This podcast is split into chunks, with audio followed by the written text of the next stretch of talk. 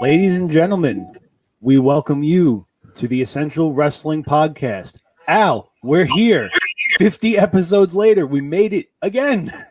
You know, Ty, it's funny how we got to this. If you rewatch episode one, and I've done it a couple times, it's actually really funny uh, just how far we came. And I said it back then, like we're gonna look back at that episode and laugh. And it is kind of funny how our producer was in, uh, you know, the background in the opening shot. The first words ever spoken on the show are "You are live" by him. You know, so it's a, but yeah, we got 50 tie. We we you know a show that wasn't really supposed to amount to anything, and here we are. Yeah, I mean, you know, the little known, uh, I guess, gorilla position secrets we have. Uh, the show was never supposed to really be a thing to begin with. It was not something we had spoken about. You know, it was not in any of our lines of sight for at least a year. And then obviously, you know, the circumstances, you know, every, you know, sitting home, just brainstorming, and we were like, hey, we can do this. And we went from one platform to the other to guest hosts to now a team of six people with our sexy man Gary, our new friend Ryan. It's uh, John and John. It's been. I would I would have laughed at you if you told me we'd be uh, this far in fifty episodes. Yeah, the, the two things that uh, that always stuck out to me way back when, uh, you know, is that uh, we were supposed to start at WrestleMania and we got postponed as well. We, you know, Yeah. we, we got this quite when we really shouldn't have because WWE and AEW and Impact everything kept going. So, uh, so we got a little bit of late start. I think we started around Money in the Bank, if I remember correctly. I think our first show, uh, yeah, it was the week before Money in the Bank because that was our first set of picks. Yeah, yeah, and then uh, uh, we what what you say? We were supposed to last what five episodes? yeah, I think we were we were probably only gonna we were like, all right, we'll get five, six solid episodes out of this. We'll get tired of it. And 50 episodes, four specials later, here we are. Yeah, and and we couldn't be here without you guys. You guys, the viewers at home, whether it be on YouTube, on Facebook, Spotify, iHeartRadio, all of our platforms on the I ninety five uh, family of networks. We're here because of you, and we lasted more than five episodes because of you. We're obviously doing something right. Uh, we're obviously going to be trying to get better going forward. Uh, a special thank you for John Smith and John DeConnie. You two uh, you filled in right away, and you guys have been a part of this uh, probably a lot longer than I think you guys even realize. I think they chopped in, uh, chimed in at episode four. Uh, then another thanks to yes, the icon, sexy man, uh, Gary Mahaffey. Actually, I should have had the picture up for Gary. Sexy Gary. Gary. Uh, Gary's our overseas correspondent. He stays up late night over in Belfast. We can't thank of enough. And then Ryan Joy, uh, the partnership that uh, ProWrestlingPick'em.com um, along with the Eastern Observer, with MinuteToBellTime.com. We couldn't be more thankful for you um, for subbing in for us, for hosting us uh, when we aren't there, as we aren't right now, unfortunately. Uh, but uh, thank you to every single one of you guys. Thank you to those watching at home. Uh, 50 episodes, and we can't be there. Ty, we're not there. The I know it, it, it hurts, but ice ain't gonna clean itself. No, exactly. That's what it is. So without further ado, Ryan, hit that money making music. Enjoy 50 episodes, ladies and gentlemen. Thank you.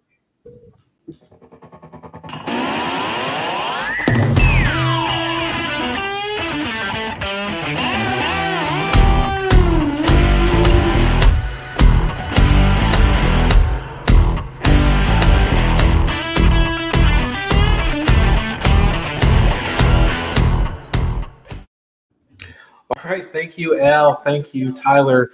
Ladies and gentlemen, this is the Essential Wrestling Podcast. Um, I'm going to address the fairly, fairly significant flaw in that opening video in just a second. But first, let me introduce the people on the screen. I'm Ryan Joy, filling in for Al Carl this week. And to the below me, you see uh, John DeConnie, the first ever Pro Wrestling Pick'em champion, the living legend. How are you, John? Good, good. Doing well. Glad to be here. 50 episodes. This is good stuff. Love it. Hopefully, the EWP is like NXT is on your shirt, and that is for life. And then uh, above John and to my right, I guess, is John Smith wearing his Andre the Giant shirt. He's the man who provides advice every Wednesday on the Daily Wrestling News Show. John, your tip last week was to make sure you stretch before you do anything strenuous. I hope that you're feeling okay for the EWP today? oh, I'm feeling fine now, but I was uh, I was hurting for a few days from that. But uh, yeah, just very happy to hit 50. I, you know, I, I didn't even realize we were recording these things, so I'm just happy to be along for the ride. well, as mentioned, uh, there was a you know Alan Tyler did that great video uh, to lead us into the show. There was a, a fairly significant thing going on, and I wanted to make sure I bring it to everybody's attention. So we have a bit of trivia. So I hope you guys were paying attention. Your question: B. The Adele family wished the entire clean or wished the entire cleaning staff the best in their future endeavors. C. The blanket is covering up something he didn't want us to see. Or D. None of the above. Guys, I don't know what happened there. Uh, I wish Tyler the best. John, it looks like you have a theory. I have no idea. I, I wasn't paying attention to be honest with you. I was more so listening and watching. Because I got I got Escobar and Kushida on the other window right now that I'm refreshing my memory with. well, I'm glad you brought that up because on today's show we are going to talk about our new cruiserweight champion. Gary's going to come over from NXT to talk about NXT UK. Uh, Travis is going to be in my normal spot as he typically is when I'm in the hosting position. He's going to talk about the New Japan Cup USA and a couple of other cool things that are happening. Uh, we have Darby Allin squeezing by Matt Hardy, but he has but Darby has another TNT title match this week. We're going to get you caught up on SmackDown and Raw. We are going to make our picks for the upcoming sh- uh, week's shows. Graphics will be presented by minutestobelltime.com, and the show, as always, is sponsored by the brand new 2021-22 season of at Pro Wrestling Pick'em. Guys, go out there, join so you can uh, make your picks alongside us. Join the Essential Wrestling Podcast pool or whatever. Uh, make your picks, score the points, uh, dethrone Al Carl, who won this year's pool. Uh, but most importantly, play against your friends or play against the universe. All right, get those names back up. Okay, we're going to main event the main event the show with the huge title for title match at Impact Rebellion this weekend. But we curtain jerk the show uh, with NXT and that big uh, Kushida victory. So, with that said, uh, tonight we have Kushida's championship celebration. He's going to be doing an open challenge, but uh, let's see. Who's talking about Kushida? Santos. John Smith, take it away. Yeah, I this one was a big shocker to me, but I mean, I I kind of saw it coming when Kushida didn't come out in his normal uh, attire. He he showed up in in some normal wrestling trunks, and you don't normally make a change like that for no reason. And um, that we it had a reason because now he's at the top of the cruiserweight division, and uh, the the match was great. Um, Santos put a beating to him. He made him earn that title. He put a walls of Jericho on him on the top step of the of the ring steps, which was pretty awesome. And then uh, Kushida went for a, like a, a springboard upside down something or other off the ropes, and he got put into a backstabber instead, which was which was pretty awesome. Um, but it Santos just fell short because he uh, he was all beat up from that awesome unification match against Devlin the week before. So, um, you know, I had called for him to lose that ladder match originally, so he could go on to bigger and better things. And you know, they just did it a week later, and now I'm hoping to see him. You know, maybe he can revisit the um, the feud he had with Karrion Kross, and that could be Kross's first title defense. Well, so that's interesting. We'll get to that in a second. But Kushida tonight is supposed to have a championship celebration. That's how they have been marketing it they being WWE, up until a couple of hours ago when they changed it to now Kushida's doing an open challenge. He is returning the favor to the locker room. So I guess the question is, guys, it's our first pick of the week. A, who do you think is going to answer the challenge? And B, does Kushida lose the belt on the first go round? John Smith, I'll start with you. Uh, I mean, my, I haven't been been nailing my NXT picks lately. Like.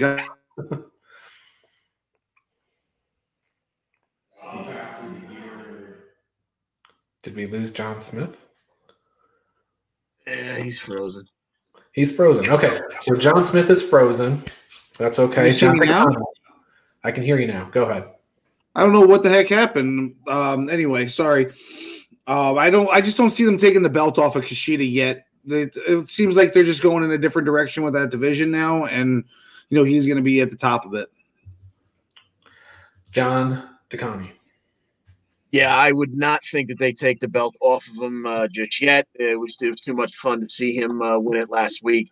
Uh, as for who's going to show up and answer the challenge, uh, you, know, you know, Leon Ruff's kind of tied up with uh, with Swerve and whatnot. So, off the top of my head, the the smallest guy I can think of that could pop out of the locker room and uh, put a nice match on with him, maybe Jake Atlas. I don't know.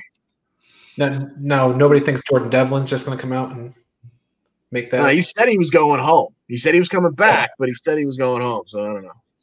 I thought it was going to be Tyler Rust last week, so I'll just say Tyler Rust again this week. Malcolm Bivens, you come out and and accept the challenge for him, maybe. Yeah, yep.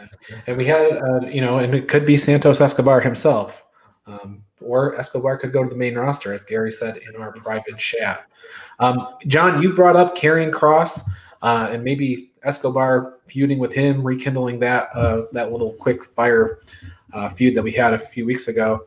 Um, Karrion Kross actually opened NXT last week, and he said it wasn't necessarily an open challenge, but he said anybody that wants the title can step up. So I guess now we just wait. But John DeConi, MSK had a mat, a title match, their first title defense since winning the titles at Stand and Deliver against Killian Dain and Drake Maverick. Yeah, we had uh, we had a fun little match here between MSK and the, the what is it, the Fire and the the Furry and Fury, something like that. Uh, uh, they you know they have good, you know those two teams have good chemistry. Uh, but uh, Killian Dain went for his uh, power bombing of his partner onto Carter, and Wesley pulled his boy Carter out of the ring. They would eventually take Dain out, keep him out. You know he's down outside the ring, which would leave poor little Drake Maverick all alone. And uh, Lee would hit the running uh, blockbuster. They didn't do it off the, uh, the the turnbuckle this time. It was just kind of running mid ring, and we may have a name for it. I tried to name it last week, and uh, they decided that the hell with my idea. It sounds like it may be going as end transmission. Uh, either way, it is a uh, a retention for MSK of their uh, NXT Tag Team titles. And then after the match, we had uh, Imperium attacking Killian Dain.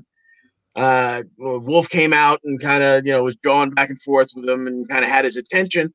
And then uh, the other Aichner and Barthel jumped him from behind, left him laying. They hit their pose, hit their music, and segment. But uh, looks like uh, that's the direction that Dain is headed. Uh, hopefully, Dain and Maverick. But uh, they're gonna, I assume, have some issues with Imperium moving forward.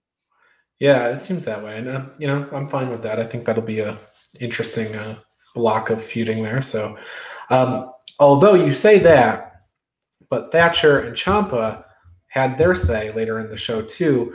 Uh, Ciampa said basically to MSK, "We're coming." So basically, Walter was kind of a little blip in the blip in the road, but Thatcher and Ciampa apparently are are coming for MSK. Uh, we lost John Smith. Not sure what happened there. Hopefully, he resurfaces here in a few seconds. Uh, in the meantime, John, you and I will have to do John Smith's work and carry on through. He's the senior NXT correspondent, but we've got this. So Raquel Gonzalez had a promo. Uh, basically, you know, it was her celebration. She thanked Dakota Kai, Taya Valkyrie, or Frankie Monet came out basically to put Raquel on notice. Stand by.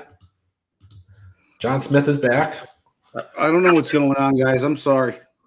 No problem. You're here now. We got you Uh, back. Well, I was going to ask you, John. Uh, I'm just finishing up talking about Raquel Gonzalez and her promo. Uh, Taya Valkyrie came out, Rhea Ripley came out, Bianca Belair came out. All that's going on. But this week, this week, the women's division gets a little shakeup as Sarray, she is making her debut. She is the Warrior of the Sun. The big question is who is going to take an L against Sarray this week? Um, my guess would be Aliyah. If Okay. not her, if not her, Zoey Stark, maybe. Ooh, Zoey Stark. That's a she's kind of she's of the of that class. You know, I, I don't know. Like there's you got Cora Jade, and you got those those ones too. Yeah, whoever Priscilla Kelly was and Eliana Block. I don't know what their NXT names are, but Zoey Stark. eh, Glad you brought Zoe Stark up because she had a had a conversation with Mercedes Martinez after Mercedes Martinez defeated uh, Jessi Kamea. Zoey Stark says, "I want a shot at Raquel." Mercedes gets on her face. Mercedes wants a shot. That seems like a match that we should be getting on NXT this week, if not this week, then next, um, to kind of determine who's going to get the shot at Raquel. So I hope Zoey Stark doesn't lose to Soraya. Otherwise, Zoey Stark's right out of that running. But uh, John Smith, Isaiah Swerve Scott, and Leon Ruff. Yeah, that was uh, a, another good match by them, and I love these two together. And it looks like we're going to still be getting more of them. I mean, they they put on a nice, you know, what ten minute or so match, and Swerve got the uh, got the pin with his little flippy pile driver, whatever that thing is. I don't even know how to describe it, but I like it. Um, he's not going to be able to do it to to much bigger guys, but you know he'll come up with something else by then. Um, you know, but the aftermath is what this is really about because Leon Ruff came after him, and you know, while he was being interviewed post match, Ruff came after Swerve and slammed him up against the lockers, hit him all over the place, and you know, there was a real uh, heel tactic by Leon Ruff. I like to see some that fire underneath him. You know, he's adding to his character. He's not just a little scrub. You know. Yeah, it's interesting uh, to see that fire from Leon Ruff for sure. So hopefully we'll get more of that this week. Uh, in terms of promos all over this show, Pete Dunne said he's the best technical wrestler in the world, and he has said anybody from any brand that thinks otherwise can come after him. So we have basically Karrion Cross said that, Pete Dunne said that, Kushida's got an open challenge, Sheamus is doing open challenges. It's open challenge season in WWE right now, I think. But John DeConi, tell us about the main event. An eight person intergender tag team match. Uh, I think the first of its kind. Yes, and uh, the the way uh, made sure that we knew beforehand uh, earlier in the show backstage with Mackenzie that they are the most dominant four person intergender group in the history of NXT, and they even had a little Will Bundy moment uh, get themselves all fired up for their match, and they come out and they're facing Shotzi and Ember and Loomis and Reed. And we have, you know, we have a really fun match. You know, a couple times uh, the guys and the gals you know got into it a little bit but uh, mostly it was uh you know men facing the men females facing the females and then we get to because the way is involved we get to our humor moment which has to come and thank god for it uh we had uh loomis grabs johnny he's got him in silence he's putting him to sleep and indy lays down right next to johnny to kind of you know uh, distract loomis lets go of the hold deals with Indi for just a second, and damn it, Theory comes in and breaks it up by kicking Loomis in the head. Indi's not happy about that. She tosses her teammate Theory out of the ring. Uh, now she lays back down, and now she gets what she wants. Loomis comes over to her once again. He carries her off over his shoulder. She gives us a little wink and a nod on the way out, let us know she's okay and she's enjoying the festivities. But now, w- without the heart and soul of the team, Indi wrestling there, it's all downhill for the way. Uh, we get uh, uh, we hit Ember hits a big time eclipse on uh, Austin Theory, who would now you know be the brunt of the rest of this match. Uh, Johnny Gargano tries to take uh, Reed, who's now sitting on the top turnbuckle. He tries to take him down. That doesn't work. He gets front suplexed onto Theory. Theory takes another bump. Uh, now Candice comes over. She tries to take Reed off the turnbuckle. Obviously, that's not going to work. Shotzi grabs her, puts her up in an electric chair, face plants her right into Theory, and then just to put the you know the cherry on top of the, the whipped cream, he gets a tsunami, and the way takes a big L, and uh, Shotzi, Ember, Loomis, and Reed get the victory here. Now it's been a minute since we've had a wrestling wedding. The last one was Miro and Kip or uh, Kip Sabian and Penelope Ford, um, but certainly things are lining up. The stars are aligning for uh, Dexter Loomis and Indi Hartwell. Uh, And James Wheeler would like to say that if he was to book this romance, they would definitely have a wedding that has some vibes from the Bride of Frankenstein. So, uh, good call, James. Good call. Uh, and Dexter Loomis is busy again this week on NXT. It's uh, the first match we get to pick this week, really. Uh, LA Knight versus Dexter Loomis. John DeCounty, I'll go right back to you. What do you think in this match? I do. You know, we we say this about a couple of different entities in the world of wrestling. I, I think Loomis is a guy that doesn't matter if he wins, we're still going to root for him. And I think uh, LA Knight came in, he got his first victory out of the way. Then he took an L, LA Knight. Uh, so, but I, I think Knight kind of kind of needs this victory here, whether he gets it by uh, heel tactics or not. I'm going to go with LA Knight on this one. Okay, John Smith, LA Knight, and Dexter Loomis both sitting at two and two for the year. What do you think, John Smith? Yeah, I'm gonna I'm gonna pretty much have to echo everything Mr. DeConnie just said because it makes the most sense, you know, with the what's going on with the way and Indi and LA Knight needing the win and you know, like you know, he's got to start racking up some victories so he can he has a reason to say that he deserves a title match of some sort. So, you know, uh, Dexter does not lose any face by losing this match with the way getting involved. So I definitely think LA Knight wins this. Okay, damsel in distress, Indi Hartwell is my pick to uh, get Dexter Loomis counted out. That's how I think this is going to go. Well, guys, that is NXT this week. Um, we are going to jump across the pond, bring in Gary Mahaffey, and we're going to continue to talk about NXT, but we're going to talk about the UK brand. Uh, John Smith, anything you'd like to say to Gary before I bring him on? Um, no, no, I I think Santos said everything for me last week when or two weeks ago, actually. All right, we'll see how long we can keep this Gary and John Smith feud going. So, guys, go get your groceries, but don't go far. You'll be back soon. Gary, welcome aboard. How are you? I, I can't make any comment. It's currently in the hands of my attorneys. So as, as the, the the fallacies and the falsehoods that John's been put out over the last few weeks. So, well, it has been. Uh, I mean, everything's busy, and, and NXT UK was busy last week. Four matches on NXT UK. Yeah. Week. Um, and we started with that Nathan Frazer and Saxon Huxley match. Six minutes that match went. Yeah, it's it's it's. I still can't get used to the name Nathan Frazer. It still sounds like a country and western singer to me, but because that's um, not at all. Yeah, I know, I know. Um, but no, I mean it, it was good. I, it's kind of one of those things. I, I almost feel it was a little bit of a mismatch because in our clash of styles might be better because of um, Saxon Huxley and his kind of Bruiser Brody berserker type. Yeah. Um, the way the way he sort of wrestles, but um, they they are very behind um, Nathan Frazer and saying it was good to see him say with when he when he won with the frog splash events as you say in the six minutes.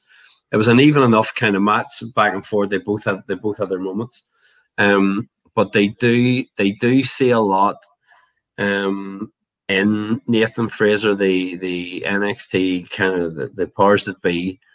Uh, he was a big he was a big get for them because um, obviously everybody wanted him. Um, and so I think they're just kind of at the minute letting them bubble under the surface while everybody else has their moment, and then eventually they'll let them loose. So. Now, what do you? I mean, Nathan Frazer. Do you think he's a guy that's going to wrestle on top? You think he's going to get after Walter at some point? I, that's a mismatch as well, right? Yeah, yeah. It doesn't it what funny because obviously we were having that conversation backstage about um like who would come up the Walter and who would do it. I can see that, that he's the sort of one I think Nathan Frazer. I think if there were proper fans in inverted commas, if there were actual, they were taping in front of fans. I almost think that they would let him loose a little bit more. And he's one of those people. I think that with with fans watching him, that the fans would get behind organically, and he would become more and more. So it's almost to me like they're holding off until that point and when you get the fans back, they'll go right. Let's just let him go and see see how high he goes or see where we take him to. And then he may end up going across to the main NXT at some point. Um, I would say, but once he gets seasoned a little bit over here, but Yeah, absolutely. Um, the second match, Isla Dawn and Emilia McKenzie. You know, McKenzie's just coming in, and um, I didn't expect her to eat eat a loss here, and not to Isla Dawn. Yeah, I mean, I it, it has surprised me because every week when they bring her in, and especially Nigel in commentary, there's very much like, oh, Emilia McKenzie's here. Oh, she's back. Oh, she's, and I'm like, oh, okay, what's going on? But we we've talked before how they they have a tendency on NXT UK to kind of go, not that there's a hierarchy, but to go, it's not your turn now, so just wait, and everybody can see how good you are, and your time will come. Almost like you would nearly th- like like New Japan have a tendency to do with the young lions or whatever kind of you come in and go like they will be somebody in a few years time but we're not worried about them yet. And it's almost like they've done that. It's like okay she's here and we know she'll be good. Give her time. We'll be okay. And as you say I I I- I have been surprised that she's taken so many losses um although I know she obviously she won the tag match with with Saturn but Mhm. um I I was surprised when I saw it was her, but when I saw Isla Dawn, I thought, okay, they're behind her at the minute. And then when Emilia McKenzie came out, I was like, oh, okay. I don't fancy her chances here, but to say it was good. And I, I will say that Isla's finish would seem to be that half Nelson suplex with like the bridging version of it.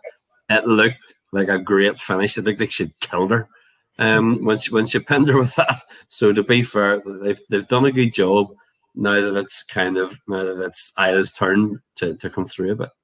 Yeah, it's interesting. They're spending a lot of time on Isla Dawn's character work. Um, they're giving her those vignettes in the back. She's had some interaction with Kay Lee Ray. Um, so she's getting a little bit of a rub there. And you're kind of just waiting for them to explode and have a match, right? I mean, Yeah, that's- yeah, and and let's say I've I've seen Isla live a couple of times. She's been across. There was a there was an all female show here in Belfast a couple of years ago that that she was on, and again, it's not one of those when you see them live. A, she was she's good, and you can see fundamentally that she's great when she's live. But when there are fans there and there's somebody to naturally bounce off, you can see her character. And now that they've tweaked it and turned it a little bit, again, you kind of go, she would be another one as a heel that would work really well and feed off the fans. So the sooner the better. Yeah, absolutely, for sure. Um, speaking of people who don't often get wins, Jack Starz. Where'd this come from? Yes, yeah, the Barry Horowitz. uh, Barry Horowitz. Yeah. the Barry Horowitz of NXT UK. Um, Jack Starz gets a win over Ashton Smith. Now, Ashton Smith, not known for taking a getting a bunch of wins himself, but still, you know, this is the story. Come on, Jack, get your wins. Yeah. I mean, maybe he'll be the one to take on Walter. I mean, I just, again, I actually, I actually, I know I've said like every time about the fans. If they'd done the same storyline with Jack Starz, and especially now with him with Piper and Evan, with them starting to get a few wins, if they had done that, if there were fans there, he would seem like the biggest babyface in the world. Like I could really see, because when he came on at first, you go, "Well, you're in great shape, and you you work well."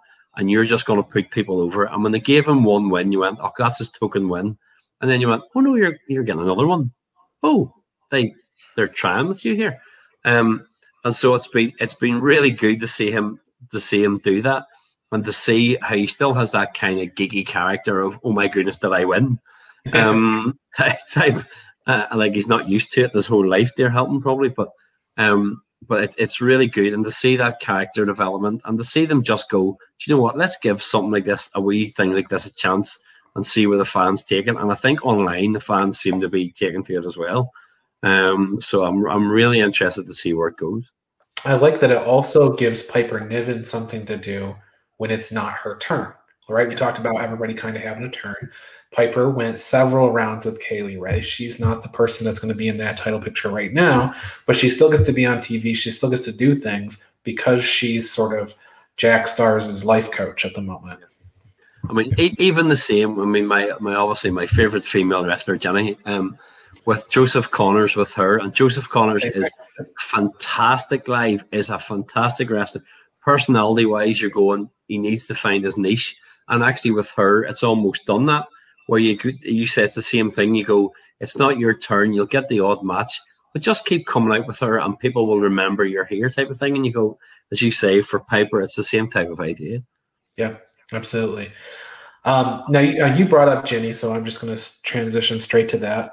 Um, Jinny, I don't think they actually announced the match on NXT UK, but Jinny seemed to indicate that she was going to be wrestling Dani Luna on this week's episode. So I guess we got to pick the match. Jinny and Dani Luna. Who do you who do you got? It we, it, it's almost. I'm I'm kind of conflicted because it's like as you said about Emilia McKenzie for that match. It's like oh, I'm surprised you're going to beat her. And Dani Luna is another one that for me they've introduced to kind of go, oh, here's this up and comer. She's a powerhouse. They're linking her with Webster and, and, and Andrews as well with a little bit. And you go, okay, great. But you kind of go, Jinny, oh, okay. So I'm going to go out on a limb and say that somehow, whether it's somebody interferes or something happens, I'm going to go for Dani Luna to take the win. I think so too, though. I, th- I think that they've done video packages for Dani Luna. Uh, Jinny just had her turn, as we've been kind of the motif of our our segment here. So I think, uh, yeah, build up Dani Luna so that not this month or next month, but sometime three, four months down the road, she's going to have a title shot, and they need to have these wins behind her. So I'm with you there. So the Supernova sessions, our favorite, our like our favorite uh, segment, our favorite uh, talk show, I guess, in in all of wrestling and outside of wrestling too. Probably it's our favorite talk show. Uh, they had Gallus on, and uh, they got company. Yeah, when when the Hunt version two um came out at the end of it, awkward for me still, but yeah, yeah, um, there was something I still haven't found out. There must something must have happened Wild Boar. Must be there must be an injury, like something major, but I'm trying to find that out. But um, but you had Eddie Dennis obviously came out and antagonized him, and then the Hunt attacked him from behind. And actually, what I loved was you had the massive brawl going on, it looks as if I think Eddie Dennis and, Joe Coffey are fighting this week. I think on NXT UK. Um, but in the middle of it, you just had Noam Dar standing there going, as if this is great. I've made everybody fight, and he just is. I, I'm starting to love him more and more. It has to be said. I, I will say this about Eddie Dennis because I, you know, I've watched NXT UK since it started, and NXT or, uh, Eddie Dennis had a feud with Trent Seven, you know, early part of 2020 and stuff. Um, he'd always been there, but he wasn't very interesting No. until the restart, and all of a sudden he's he is a great at capturing your attention and just making you hate him right away whenever he Yeah. speaks. But, but you are right, Eddie Dennis versus Joe Coffey that is uh, that is a match that we are going to be seeing this week. Let me pu- pull down the banner so you can see that Eddie Dennis has not had a match, not a singles match anyway this year. Uh, Joe Coffey two and one. So Gary, who do you got? I'm gonna go against all of my instincts, and I'm gonna go Eddie Dennis. I'm gonna say that Whoa, um, that now it'll be there'll be some sort of again possible interference because you've got the hunt doing that, or it could end up with a DQ leading to a six man down the line or something. But um, I think if there's if there's going to be a winner in it by some way, shape, or form, it'll be Eddie Dennis. Either Eddie Dennis wins or Joe wins by DQ. But I'm going to go Eddie Dennis to win. impossible! Gallus boys on top. That's where. Well, I, I wish, but I really enjoyed. Uh, I think it wasn't this episode; it was two episodes ago. Uh, the like the Fight Club thing that they did with uh, Yeah. with Wolfgang. Who, I thought that was whoever whoever does the videos for NXT UK and all the promo stuff, like they are really exceptionally good videos. When you think of the ones that they did of the like the personal pieces on Dragunov and stuff as well, back like a, a couple of months ago, they've all just been brilliant. So big props to whoever does those. I'll say that specifically for NXT UK and the NXT brand on the, the state side. Both they're doing incredible video packages, incredible pre-tape promos, and things like that. Um, I think that in a lot of ways, the main roster doesn't do a lot of that stuff. They, of course, they do video packages to introduce matches before pay-per-views, but not a lot of pre-tape promos and stuff. I think I heard, I think I heard um, Uncle Dave saying that um, as far for NXT in the main roster, Um, they took a, they signed a guy from OTT here in Dublin Yes. who did those packages, and the video packages for OTT were amazing. Apparently, Yes. he's gone across, and I think he was responsible for the the Colin O'Reilly one Yeah. recently. Um, and so, as you say, they've just been phenomenal. So, Yeah, 100 percent. Um, Kenny Williams and Amir Jordan, they had the main event last week, um, and it went 11 minutes 30 seconds. Kenny Williams uses some underhanded tactics, but he got the win. But it doesn't sound like Amir Jordan's completely done with the situation yet. no, I was watching the two videos. There were two backstage videos, and where Kenny Williams was like, "Oh, he's nobody, but I'm going to move on up the cut. I think uh, to take anybody on." I mean, Amir Jordan was like, "No, you're not, big boy. I'm still coming for you." Um, so you can see some sort of grudge match down the line, and I'm pleased. I'm I'm pleased to see it. Like, and I was genuinely pleased to see that they got when they did their match, they allowed them to be the main event because it has built up over a lot of months. It has been Yep. coming, and then it came up, and I went, "Well, fair dues. They- They've given them, they've given them the main event. They gave them a good amount of time to have a good, a decent match, and they are both good. But you can obviously see that um, they see a little bit more in Kenny Williams at the minute. As you say, it's his turn. He'll have his go, and whether he ends up linking up with the like of a Noam Dar Sha Samuels, or whether whatever way he goes, um, they'll they'll give they'll give him a chance, and then it's up to him to kind of prove that he can run with it. So I think he's just one or two wins away from a Heritage Cup, uh, Yeah. you know, Yeah. shot or whatever. Um, of course, I could ask you the same thing I asked you about Nathan Frazer. Is Kenny Williams the guy to take down Walter? They have a they have a lot of guys in that body type that are Yeah. hard to believe would ta- be able to take down somebody like Walter. But anything else over in NXT UK, Gary, that we need to talk about? No, I mean, as, as we were saying, I, I've been waiting on a few. There's been a few names rumored of the due to start soon or whatever, and I'm waiting to see if some of them come through and uh, when they- when they debut. But I'm just really looking forward to it. And, and as I've always said before, if anybody has never watched it, it will be an hour, t- an hour of wrestling TV that you will not regret watching.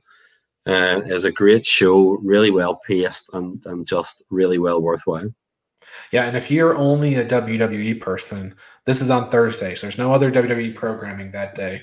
So, and it's on at three o'clock in the afternoon. You can catch it on demand if you're at home making dinner or something. Yeah. You know, definitely tune in. Uh, if you can't keep your attention on it the whole time, Nigel McGuinness will keep you up to date on whatever's going on in the ring. So, Gary, thank you so much. I think it's time for you to uh, tell John Smith exactly what you think of him before we let you go. Told John Smith what I think of him, I would get kicked off the air. well, we're going to do that anyway. it wouldn't be Jordan's day will come, and they'd see. You'll see when Jordan, the cream will always rise to the top. That's all I'm going to say. I will take the Jordan Devlin Kushida match as soon as we're ready. Yeah. And I don't, you know what? He could answer Sheamus's open challenge too. I'd be fine with that. So, but Gary, we'll see you next time. I'm going to bring in Travis. We're going to Yeah. talk about New Japan and all that stuff. Thank you, Gary. See you there. All right, Gary's out and Travis is in. We just got to change the nameplate. Boom. There we go. Welcome aboard, Travis. Thanks. It's great to be here. Happy 50th EWP. I think this is like my fourth appearance.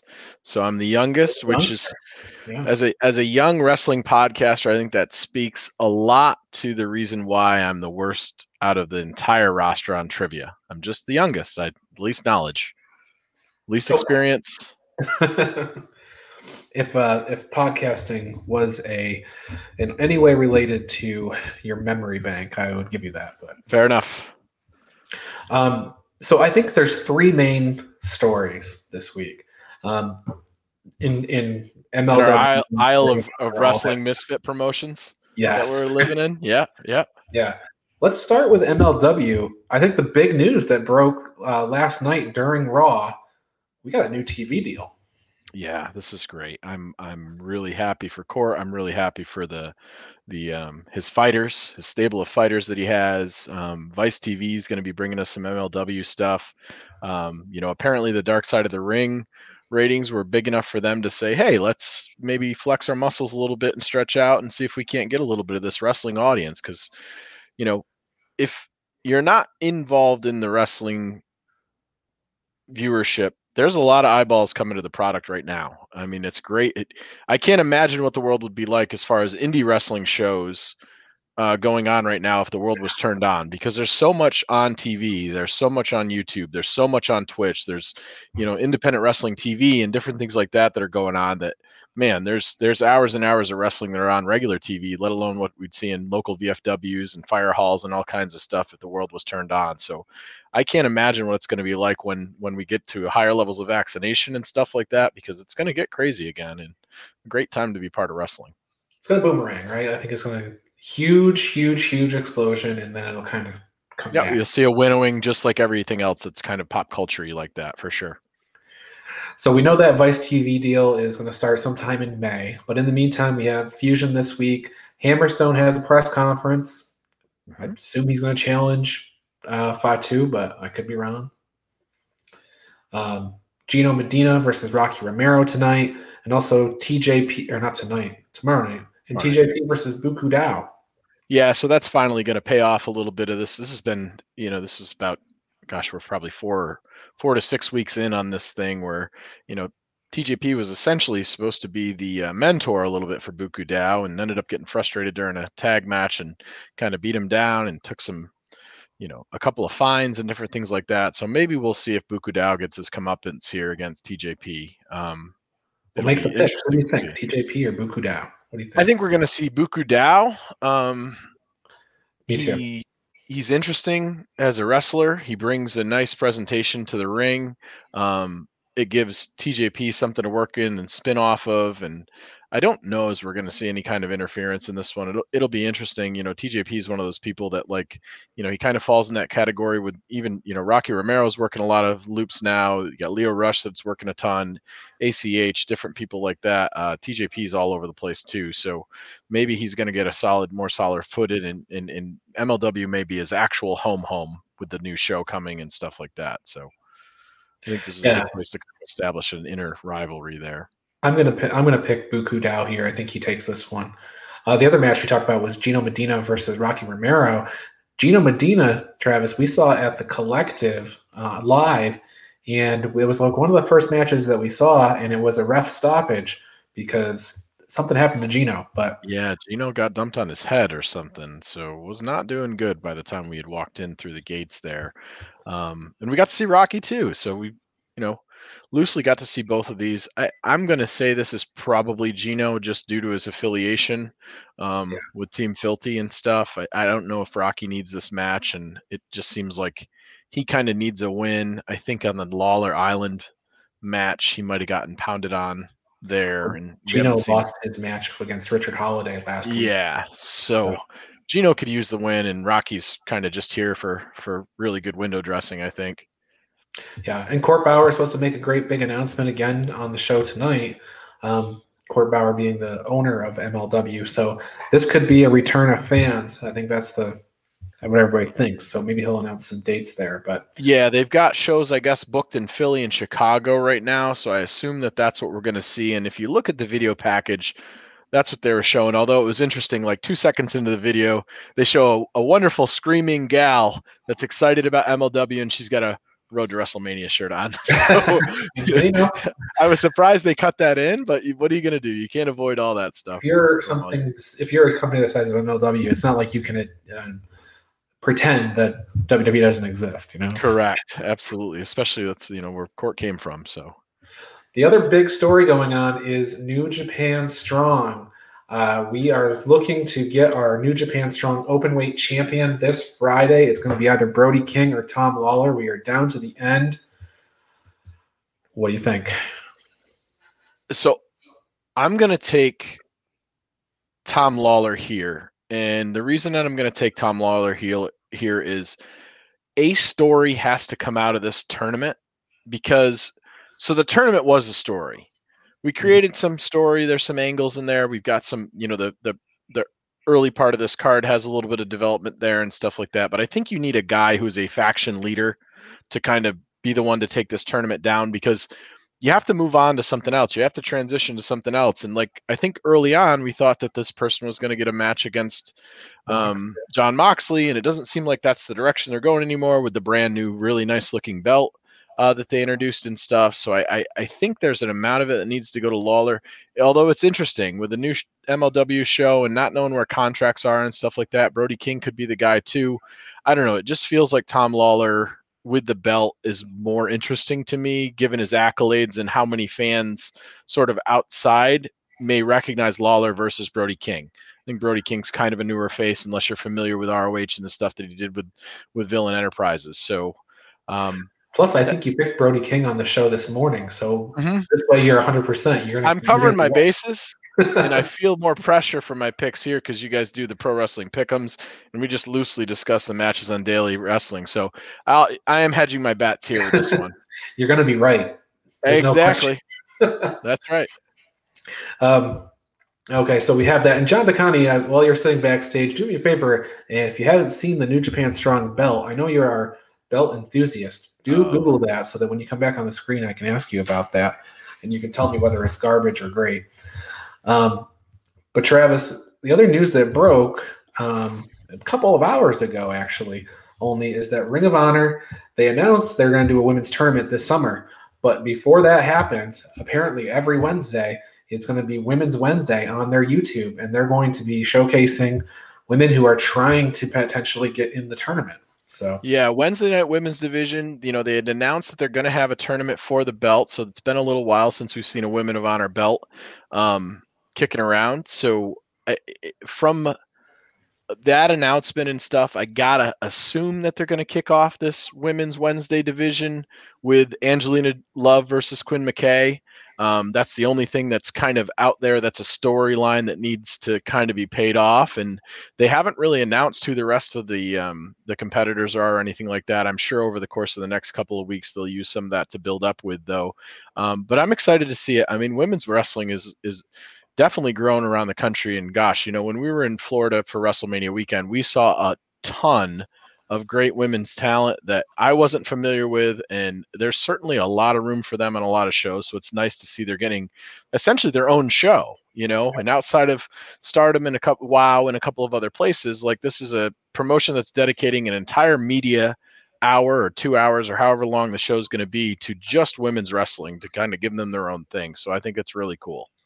I am personally hoping, um, as somebody who went to uh, Maryland Championship Wrestling up there in their you know Ring of Honor's home base, that they are going to bring in Gia Scott and Aria Palmer. Those are uh, former women's champions. Actually, Gia is the current women's champion at Maryland uh, Championship Wrestling. So I'm hoping that they're going to use those.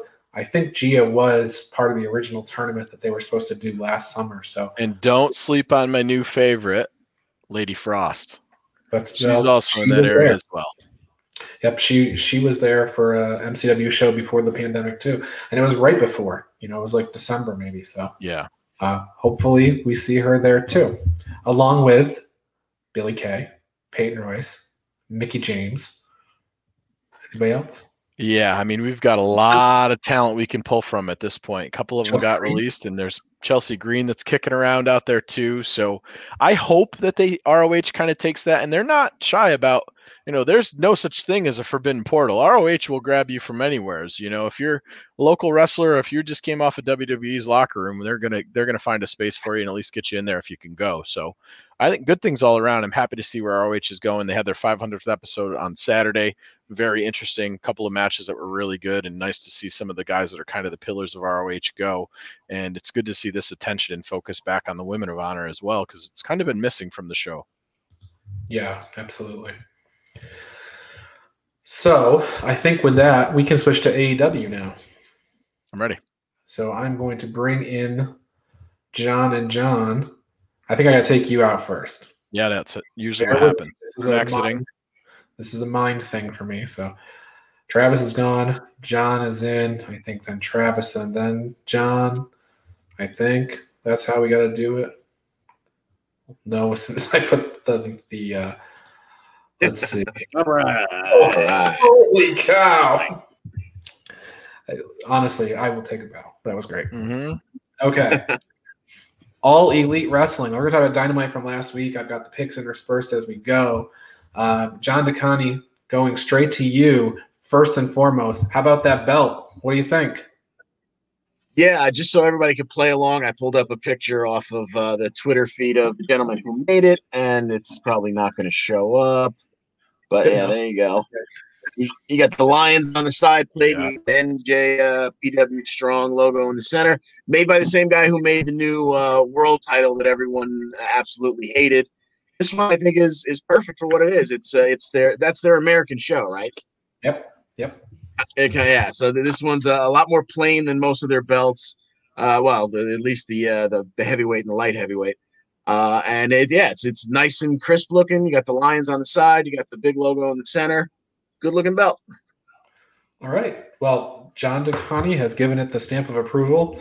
I am not authority in this. I just know what I like and what I don't. But John, if John says it's good, then I, you know, he's the authority. So So I just disliked that heavyweight belt until it was known to me that it was going to go on Ospreay's waist. I think the belt shape looks great on Will Ospreay. Other wrestlers not so good. fair enough. All right, but back to you, John DeConi. AEW now. The Young Bucks had their title defense against Pac and Rey Fenix to start last week's Dynamite. Yeah, the, the Bucks themselves started off the show uh, backstage saying that they, you know it's time for a new, better version of the Bucks, and they were chopping up their old uh, uh, multicolored tights and whatnot. They come out in, in gray, mostly gray and white. Uh, they're showing off their their fancy footwear and whatnot. So they're really putting themselves over its heels. And boy, they, they really cemented that by the end of this match. Uh, so you got the Bucks versus Pocket Phoenix. I mean, geez, could you come up with four more incredible athletes to put in one ring? These guys tear a house down for about 25 minutes. And uh, we get towards the, the ending sequence, and we have uh, Nick Jackson uh, behind the referee's back. As the referee was kind of to the side of him, he was laying up, leaning up against the ropes. Um, Pac came up from behind to try and uh, gut wrench him off the ropes, and he mule kicked him just out of the view of the referee. Uh, then you got, uh, but Phoenix had uh, blind tag. He's in, and now Nick, to really cement what a heel he is, pulls Phoenix's mask mask off. Uh, then you get the double super kick from the Bucks, and Nick pins Phoenix, who kind of just didn't know what to do with himself. He was too busy covering up. He got rolled up after the super kick, and wow, are, the Bucks are now you know top d bags on the card, pretty much. Honestly, I'd like to know what Phoenix's record is, and if you take all the losses off where his mask was removed, because those Bucks, they whether the Bucks are faces or heels, they always pull off Rey Fenix's mask. Those jerks. well, Alex Marvez had a conversation with Hangman Page in the back, asking about the Young Bucks and what they're what they're up to. Hangman just says, "Oh, thanks for asking about Silver shoulder. It's coming along fine," and then he leaves. This week we have Hangman Page versus Ricky Starks. Travis, I'm going to start with you. Where do you think this one's going to go? We got Hangman and Starks. Two, you know, Hangman's a top guy. Starks is on the climb. What do you Yeah? Starks is on the decline. You know, I'd I'd love to see Starks win this match because I think he's phenomenal, and I think he's he's one of those young guys that's going to be a pillar. Um, and not to take anything away from Hangman, but Hangman was kind of hot shot to that position when he got to be in the you know the first real main event against Jericho, and um, I definitely think they made the right choice on where the belt went. But it feels a lot like Hangman is going to the top of this card, and what a story it would be Hangman versus Kenny for the belt after some you know a bunch of different stuff towards the end of the year this year. So i i don't see hangman losing here though. If it were to happen i think we're going to see some maybe like blood and guts is coming up. I can't imagine it's going to be one match that's two hours which Right. means if you're going to bring out the war games rings and stuff like that you got to have a whole faction to do it with. So if we're going to throw the dark order out here and maybe team taz comes to break it up we could have team taz with Hook in the gang and any of the 27 Dark Order members in the ring as the first Blood and Guts opener match. Um, that's the only way I see Hangman losing this would be, you know, Hobbs or Cage or something like that. And maybe they'll blow that off in a Blood and Guts to start that show. with Cage kind of ripping apart everybody in that in that faction, which I think is I think is coming. So James Wheeler has a theory on the blood and guts too that I will put your comment up in a second here, James. I just want to get through these picks. John Smith, uh, what do you think about the Ricky Starks and Hangman Page match? Uh, I think Hangman's going to take that one, no, no doubt. I don't see how he doesn't win that. Yeah. Okay. Well, Travis just laid out one option. John DeConnie, do you have uh, any other thoughts on this? Yeah, I, you know, just looking at it, of course, right off the top of my head, I say Page, and Page will be my pick. But uh, the, the only thing that creeps up in the back of my head is I think we all kind of are in agreement that Page is headed towards Omega, and Yes. that's going to be amazing. That's some nice long term storytelling, but it is long term storytelling. You know, the the the belt collector hasn't really even collected all but the one belt, well, two if you count AAA. Uh, so Hangman's already the number one contender. What do you do with him to stall this number one versus Omega, you know, storyline? So maybe, uh, like Travis alluded to, maybe we do get some kind of Team Taz interference here, and Starks go over. If I have to make a pick for points, I'm going to pick Hangman. But in the back of my head, I'm thinking they could do something here to at least push that off a little bit. Uh, Hangman at number one there. I'm going to pick Hangman as well, but I like I like the thought process that you guys put behind playing the sort of the devil's advocate there because um, I like now that the doubt is creeping up in the back of my head. So we'll see. Uh, Travis, Chris Jericho, and Dax. Uh, this is the first uh, first shots first shots being fired in the Pinnacle and Inner Circle uh, feud. Well, I don't know. Pinnacle fired some shots shots, and but dropped some people in some tables and stuff, and then you know, just being regular guys in their own dressing room, got attacked by a bunch of thugs, um, including Chris Jericho. So we had, uh, you know, Dax versus Jericho, which is kind of a, you know, out of all the guys was kind of weird, but people like seeing Jericho um, on, and it starts out pretty interesting actually. They kind of called back to Dax getting his head split open during that melee that they had, and he goes over to the trainer's table to take a look just to get himself close enough to the mic to whale Jericho in the face with it, which I thought was a pretty smart spot for two heelish kind of guys. Then Jericho gets him back with a pen shot of his own and goes to the old classic Jericho cameraman. So we get to see Jericho's footage as Dax is kind of stumbling around after the pen shot.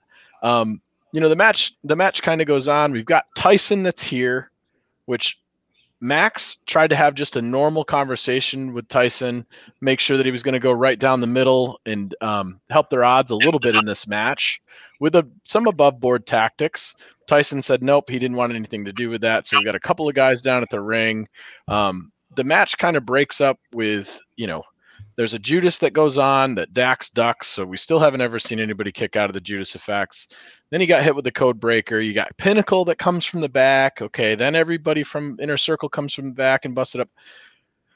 Eventually, poor Cash Wheeler decides that he's going to grab the baseball bat to help out. And, you know, that guy who's supposed to be there to enforce the match punches him right in the face. Tyson Tyson lays out Cash. Sammy distracts Dax. Judas gets hit. Then we find out that those dirtbags from the inner circle have they're bringing Mike Tyson into the inner circle. we've I don't know. Is he gonna is he gonna be the enforcer for blood and guts too? He's punched Shawn Spears now, Cash Wheeler. He's like a hitman. This goon squad. Of Inner Michaels, Circle I know, guys. I know.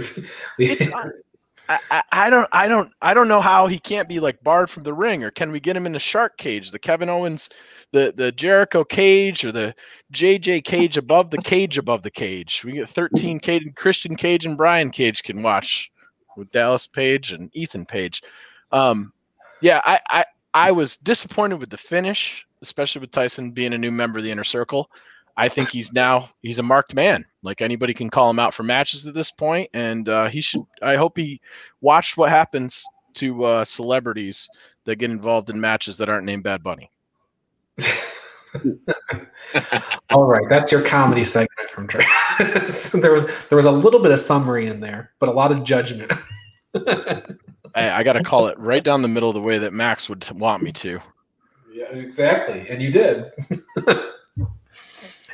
okay, well, I will uh, do a, a brief summary of the Jade Cargill and Red Velvet match.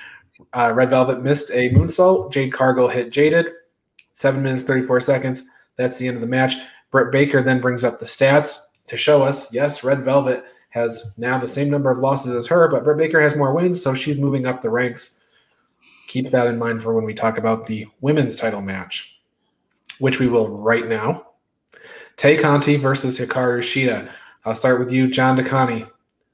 Do we have a title change in the women's division tomorrow night? Oh God, I would love that so much because I am uh, all in for Tay Conti, but I think Shida has had the belt for so long at this point. It's going to be such a big moment.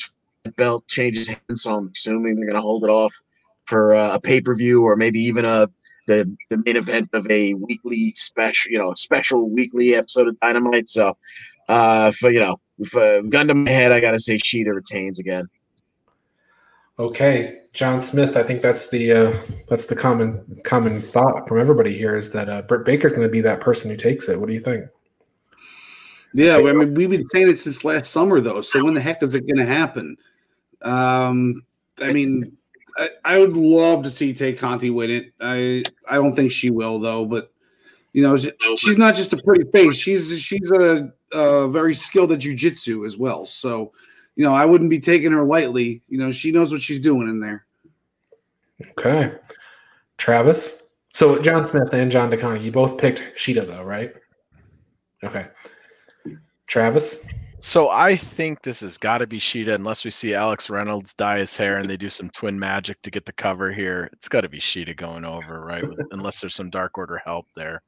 Um, as sad as it is, uh, the only the only way that I could see Tay Conti doing this is they wanted to protect Shida for some weird way and use Tay Conti as a transitional champion to Britt. I think, you know, with them being sort of unsure about Thunder Rosa in the future, I, I really feel strongly after that match with her that that Britt's got to be the next one. And it just, like John said, though, gosh, we have been waiting a year at this point to have her have that title. Um, not that she hasn't done any character development, not that she hasn't been more lovable now, and she had the nose thing that she had to deal with and stuff like that. But um, yeah, we're gonna go. We're gonna go Shida for the money, I guess. Yeah, I'm gonna pick Shida as well. But I will. I will put this out there to do the same doubt in the back of your head thing. Um, Shida has this long title reign, kind of like Walter, and Britt Baker's kind of already a star. So does Britt Baker gain a lot by being the one who takes down Shida? Not as much as Tay Conti would. Tay Conti's star would rise a lot if she was the one who took down uh, Shida. And then Tay could lose to Britt in a month. You know, it could be a short title reign, but that would do that win would do more for Tay than it would for Britt. So I'm still picking Shida, but I, that's just something I'll put out there into the uh, into the ether. Anthony Ogogo. One move, one punch, down goes Cole Karter, 52 seconds. Your match has been summarized. On to QT Marshall and Billy Gunn this week. That is going to be our uh, Factory versus Nightmare Factory match for the week. And I'm going to start with John Smith, Nightmare Factory guy, right? You know, you're going to probably side with Cody and, and friends on this. So, uh, is it going to be Billy Gunn or is it going to be QT Marshall?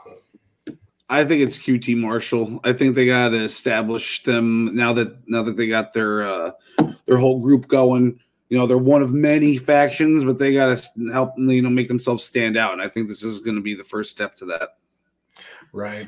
Now, Travis, I said on the morning show that it almost doesn't matter which one of these guys wins because it's really the Anthony Ogogos and the Aaron Solows and the Lee Johnsons that are really the center of this feud that are going to really benefit the most.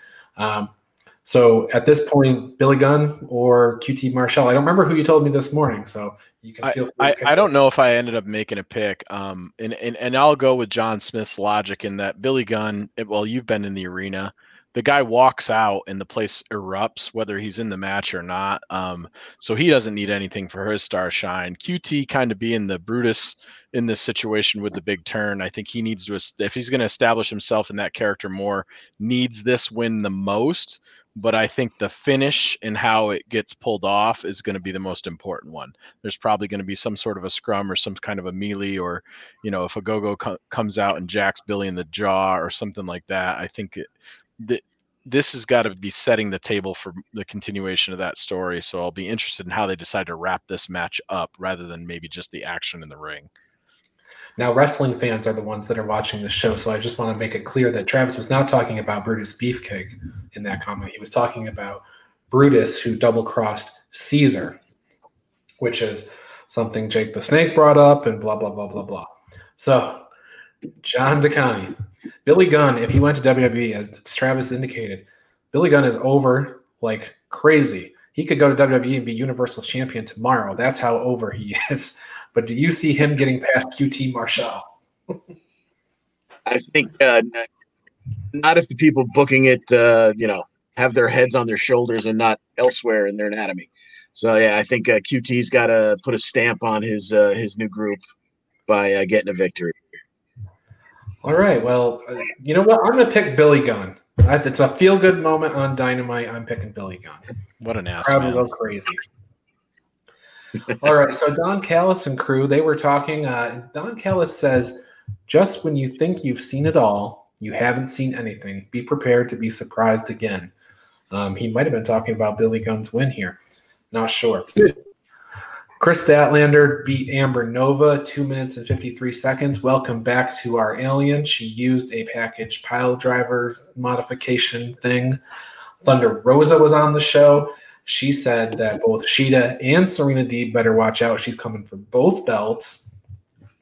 But our next match that we need to pick, we have Trent and Penta El Zero Miedo. John DeConnie, this morning on the morning show, I said to Travis, this is the every six months we bring Trent out to show everybody how good he is match. And who do you think walks away with the win? He doesn't have to win to show how good he is. True, true. But uh, Penta's another one of those guys that uh, whether he wins or loses, no one's going to have less respect for him next time. So I'm in my head, I'm trying to figure out how Trent wins this uh, because I think Trent it would make sense his first match back or you know his first major singles action back, he would get the win here. So I'm going to pick Trent, but I'm not terribly uh, enthusiastic about the pick or confident. John Smith, uh, John DeConnie has picked Trent. He wasn't even considering the fact that Trent has an alien in his quarter. What say you? I, I go against my friend. I got to go with Penta. He's my best friend. Fair enough. And on the subject of best friends, they'll also be at ringside, both Cassidy and Chuck Taylor, Travis. Yeah, you know, I wish I knew if Sue was going to be in the crowd or not. Um, I feel like Trent's win record is much higher if she drives him to the ring in that caravan, which sometimes is used as a weapon. Uh, I like Penta better than Trent, but I feel like with Trent coming back from the injury, he's probably going to get the win here, unless we see the first women's member of Death Triangle. We move to a Death Square or a Death Rhombus, depending on how they want to do it, um, to interfere, set up feud with the alien. Could possibly happen. So I'm going to pick Trenta. what? It's a combination of Trent and Penta. so, uh, fine. But now tell me who you think could. I'll take Trent. Who could potentially be this uh, person who makes up the Death Rhombus? I know who it's not. It's not going to be Ivelisse. Yes, but Diamante would be a nice. Diamante would be would, would be a would be a real good pick for me. Um, who knows? Chelsea Green? Yeah, not for ninety days, but Not maybe. for 90 days though. Maybe she just show up in a big head or something. Yeah, I would Diamante would be neat for for throwing a, a fourth in there. Sure, sure. So Christian Cage, he was playing the role of Sting on last week's Dynamite. He was introduced and brought out by Tony Schiavone. It's Christian, which Taz promptly interrupted because that's what he does to Tony Schiavone. uh, just terrible luck with interviews, that poor guy. Uh, basically, all of that, you know, Taz told Cage and Starks to stay in the back. Hobbs came out. The violence ensued. This week, it's Powerhouse Hobbs versus Christian Cage. John Smith, pick me a winner. Um, it's too early for Christian to lose, I think. So I'm to go with Christian. I could see, I could see them him losing by like, you know, deceitful means, but I don't think that he's they're ready for that yet. This morning on the show, as you bring up the deceitful means, this morning on the show, Travis, you were talking about Christian Cage possibly getting disqualified, which is almost unheard of in AEW. You've had time to think about it. So now that I've had time to think about it, I think it's really ridiculous that Cage and Starks had to stay in the back because Taz was worried about them exploding and Hobbs actually broke chairs over Christian's head. I would love to see Will Hobbs win this thing and like really stain up the early Christian, and then we're outwork everybody, and we got to kind of fight from underneath to establish ourselves and go, ah, you know what? Maybe we're not hot shit, and this is a much bigger opponent than what he faced um, Frankie. with Frankie Kazarian, and has no familiarity. And right now, he's kind of in that sting position outside of having Darby, where he has no friends really. I don't think we've seen anybody that. What did we have? Mox maybe come out one time or or whatever. Um, I'm going to take Hobbs just on the outside chance that I think that Team Taz sort of needs to tra- needs to transition into something, and if it's not going into that blood and guts that I set up, something interesting around Christian might be cool. But you know, it feels like they sort of just did that with Sting too. So it's a tough match to call. Um, I, I think John Smith's logic is sound. It's early for Christian and it doesn't really establish him if he loses. But again, Christian's one of those people where I don't think it hurts him to lose either. So I'm going to take Hobbs just um just to be a, an outlier when it comes to that. All right, John DeConnie.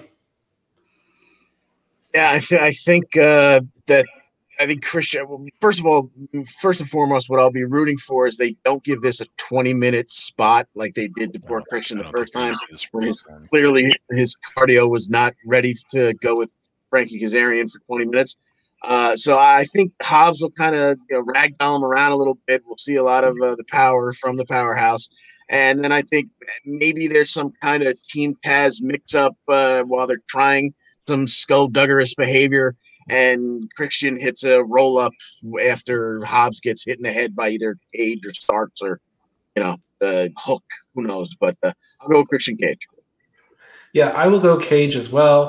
But I think you're I think you're right in the sense that Will Hobbs is going to absolutely destroy him, and then it'll be a, it'll be a Mahistrol cradle or an inside cradle or some crazy out wrestling type maneuver for Christian to get the W.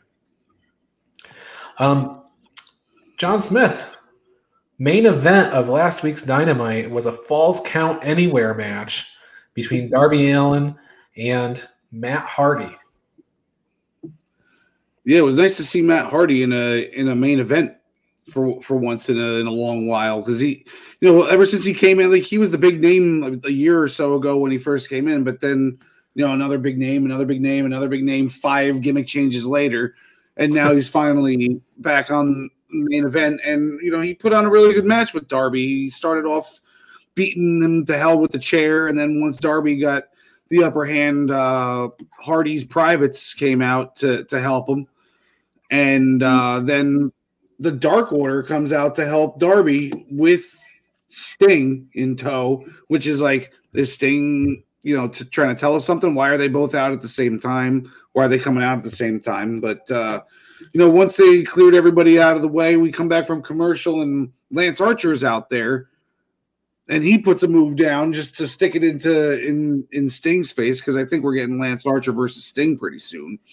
Um, Hardy and Darby then just go all over the place, beating the crap out of each other, and it ends with Darby doing a coffin drop off the uh, the tower, whatever you want to call it, the light tower. I guess he was maybe 15, 20 feet up in the air, and I give him some credit, man. That's that's not that's not easy to do. Just let yourself fall from there. Yes. the announce table, no less. They never do announce table stuff in, in AEW. Yeah, 15 years from now, we will be talking about how A&E has signed uh, a deal with AEW to do the biography series on uh, some AEW wrestlers. And we'll be talking about how Darby Allin went through all the uh, putting his body through Mick Foley type of uh, maneuvers. So stay tuned for that. Um, But Darby Allin's not done. He must continue to defend that title. And so this week he has Jungle Boy. Big face versus face match.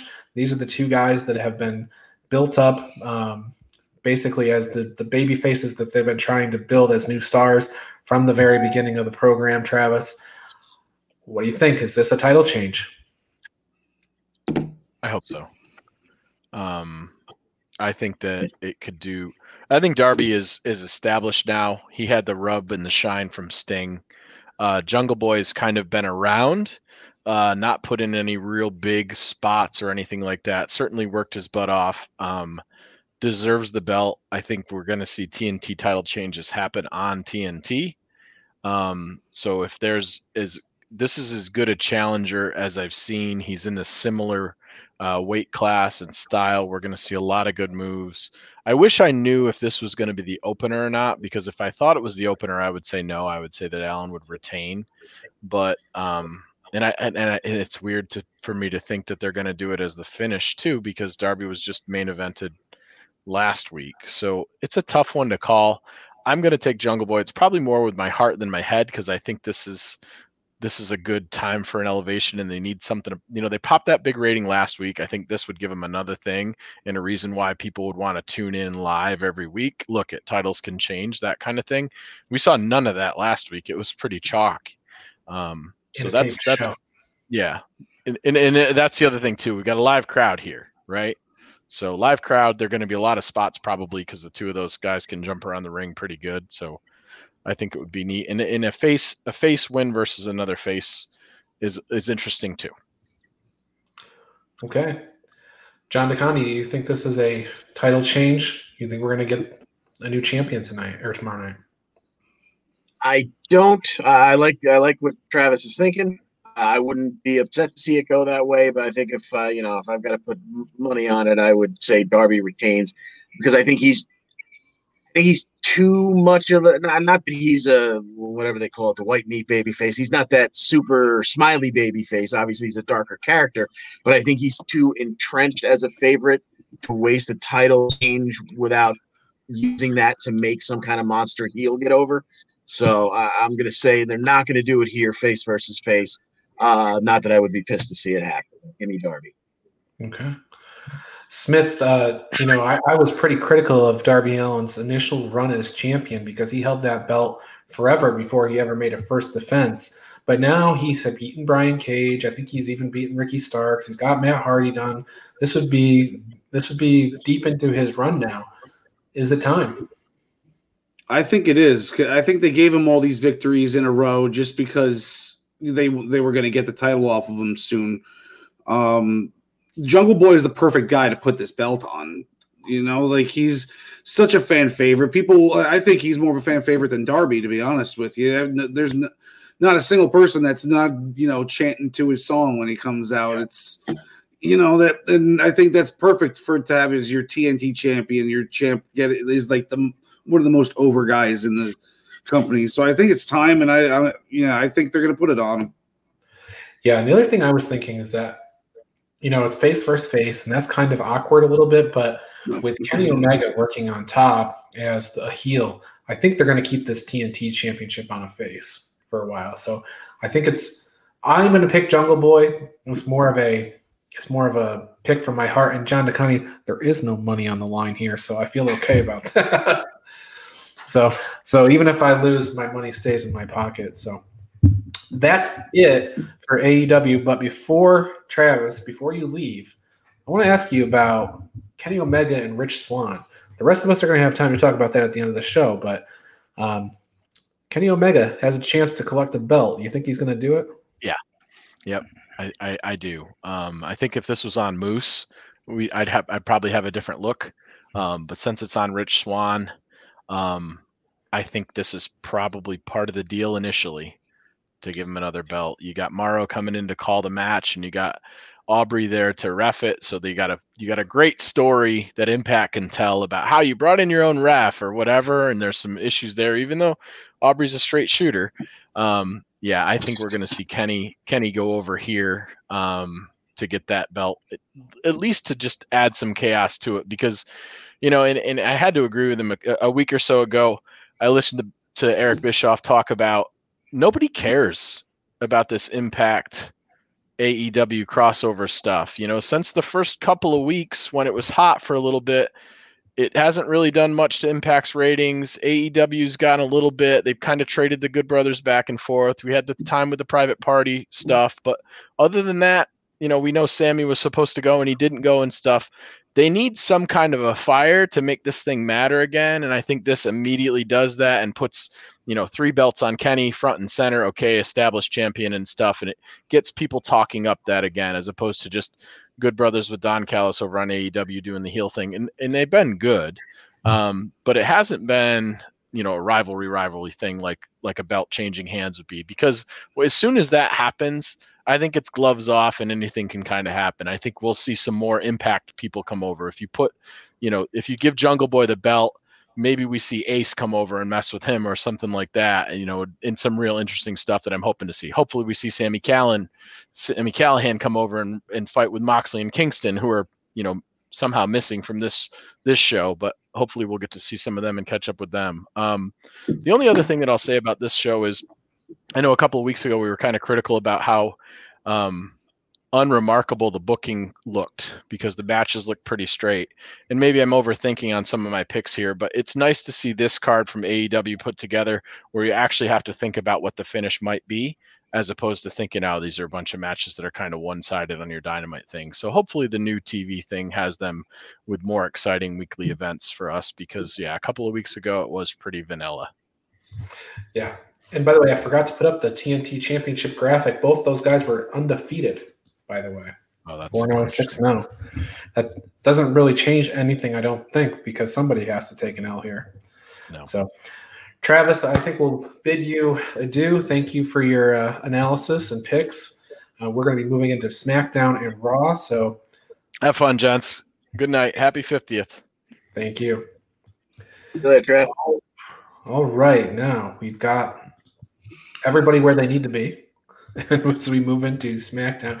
And guys, I think we might have to hustle a little bit. We still got SmackDown, Raw, Impact, and Rebellion to get through. So uh, we're going to put on the afterburners when we get to the Impact show last week, but we'll give SmackDown and Raw their due. So uh, I will say, Mike uh, Michael Cole introduced Pat McAfee as the new commentator on SmackDown, and I thought he did a great job. I liked that he stood up. He was he was into it. So uh, so good on you, Pat. Uh, and from there, John Smith, it was Roman Reigns thinking that he was on top of the world and there would never be anybody to challenge him again. Yeah, because after you see him stack Daniel Bryan and Edge, two Hall of Famers, on top of each other and pin them at the same time in the main event of WrestleMania, who the hell else is going to want to come out and challenge him one on one? The answer to that is Cesaro. Because Cesaro is just the man to take that belt off of him, in my opinion. But I don't think it's going to happen eventually. But I, I think I would love to see Cesaro take that belt off of him. Um, but you later on, instead of Roman Reigns, he got Jey Uso, which was in the main event because you know main event Jey. Why would you not be in the main event? So uh, they, they they it was Cesaro putting on his strongman clinic. Every he, you know he played all the hits. He did the uh, the real slow suplex where you know Jey was dead weight. He just kept going with it until he was up there.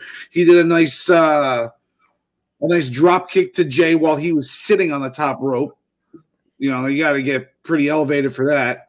We didn't see a UFO unfortunately, and when he put on the uh, the the Cesaro swing, that's when we got wah wah. Seth Rollins back puts his nose back into Cesaro's business. So Cesaro's gonna, I guess, have to dispose of him at WrestleMania Backlash before he gets himself the title shot at Roman Reigns. But you know, I'm, I'm willing to wait as long as Cesaro gets himself a nice main event against Roman Reigns at some point.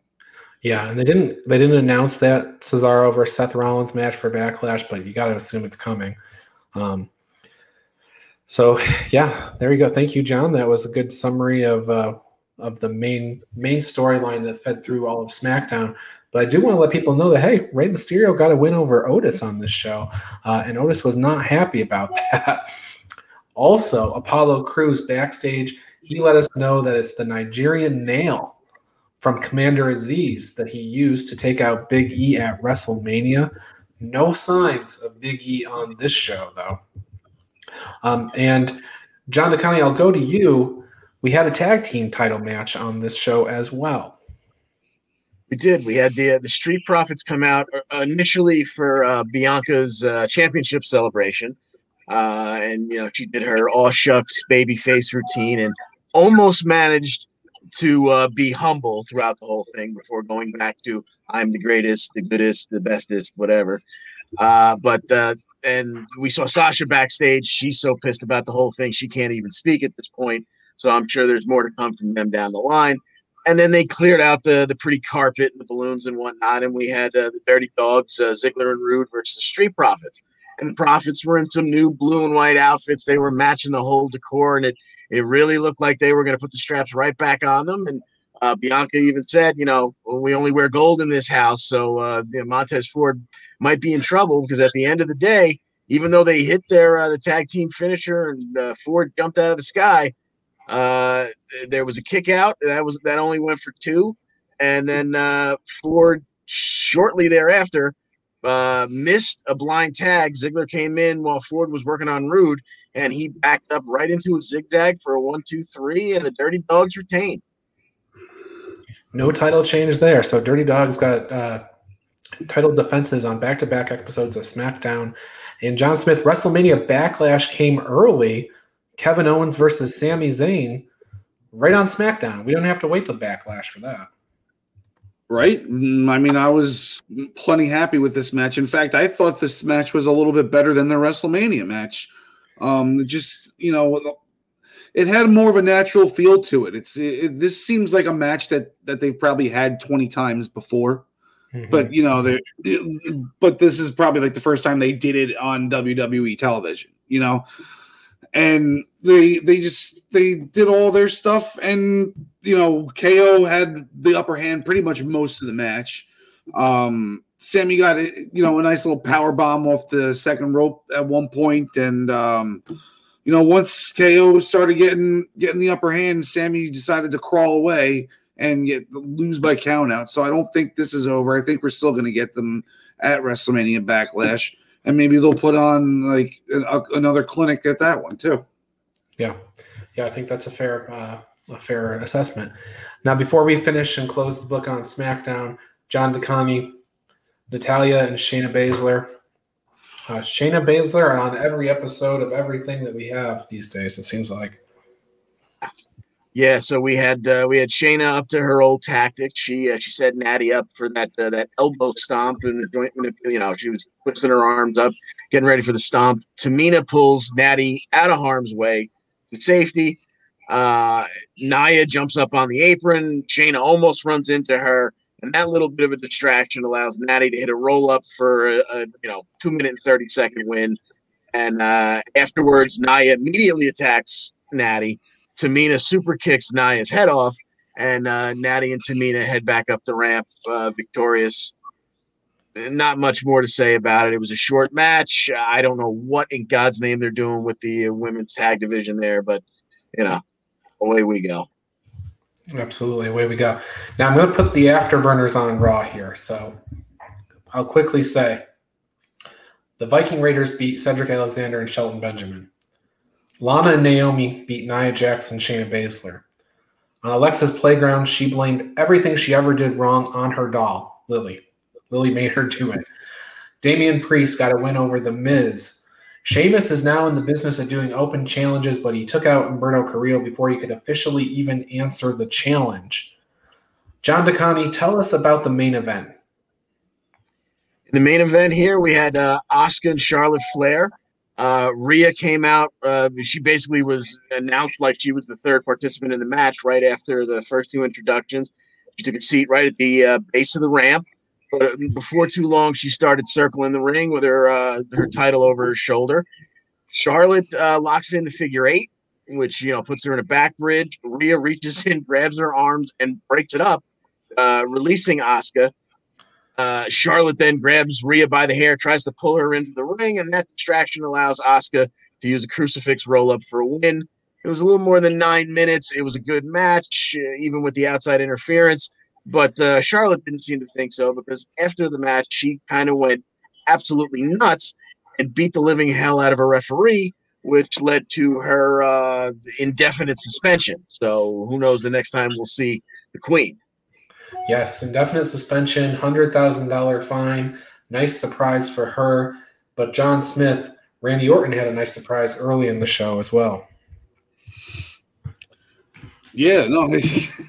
when I saw Riddle start taking shots at Randy Orton backstage, that I got really excited for this match. I I didn't know I wanted this match until I saw Riddle zoom by him on that scooter. oh man, and, and, they didn't disappoint. You know, we got uh we got Randy Orton just putting on a clinic, and then uh Riddle every so often putting on a move that Randy Orton would struggle to get out of. Like the uh he, he kept putting him in a in a rear naked choke. He'd break out of it, get back, slap it back on, break out of it, slap it back on. Um, but then we got to see what we wanted to see Pete Dunne do to Riddle back in NXT. We got to see Randy Orton focus on his feet, and we got to see him stomping the feet and doing everything that that no, people normally do when they attack the hands, which was fun to watch. And then out of nowhere, Riddle gets the backslide pin when uh, Randy Orton goes for for the RKO. So this definitely isn't even over either.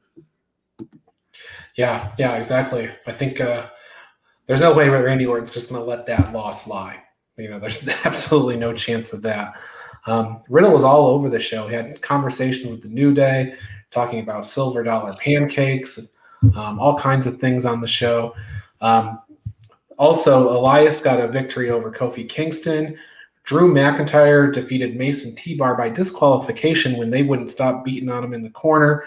Then we had Braun Strowman come out to make a save. Then you had Mason T Bar. They got a win over Drew McIntyre and Braun Strowman only after Drew and Braun unmasked them. So, to everybody's surprise, John DeConnie, uh, Mason T Bar are in fact Dio Maddin and Dominic Dijakovic.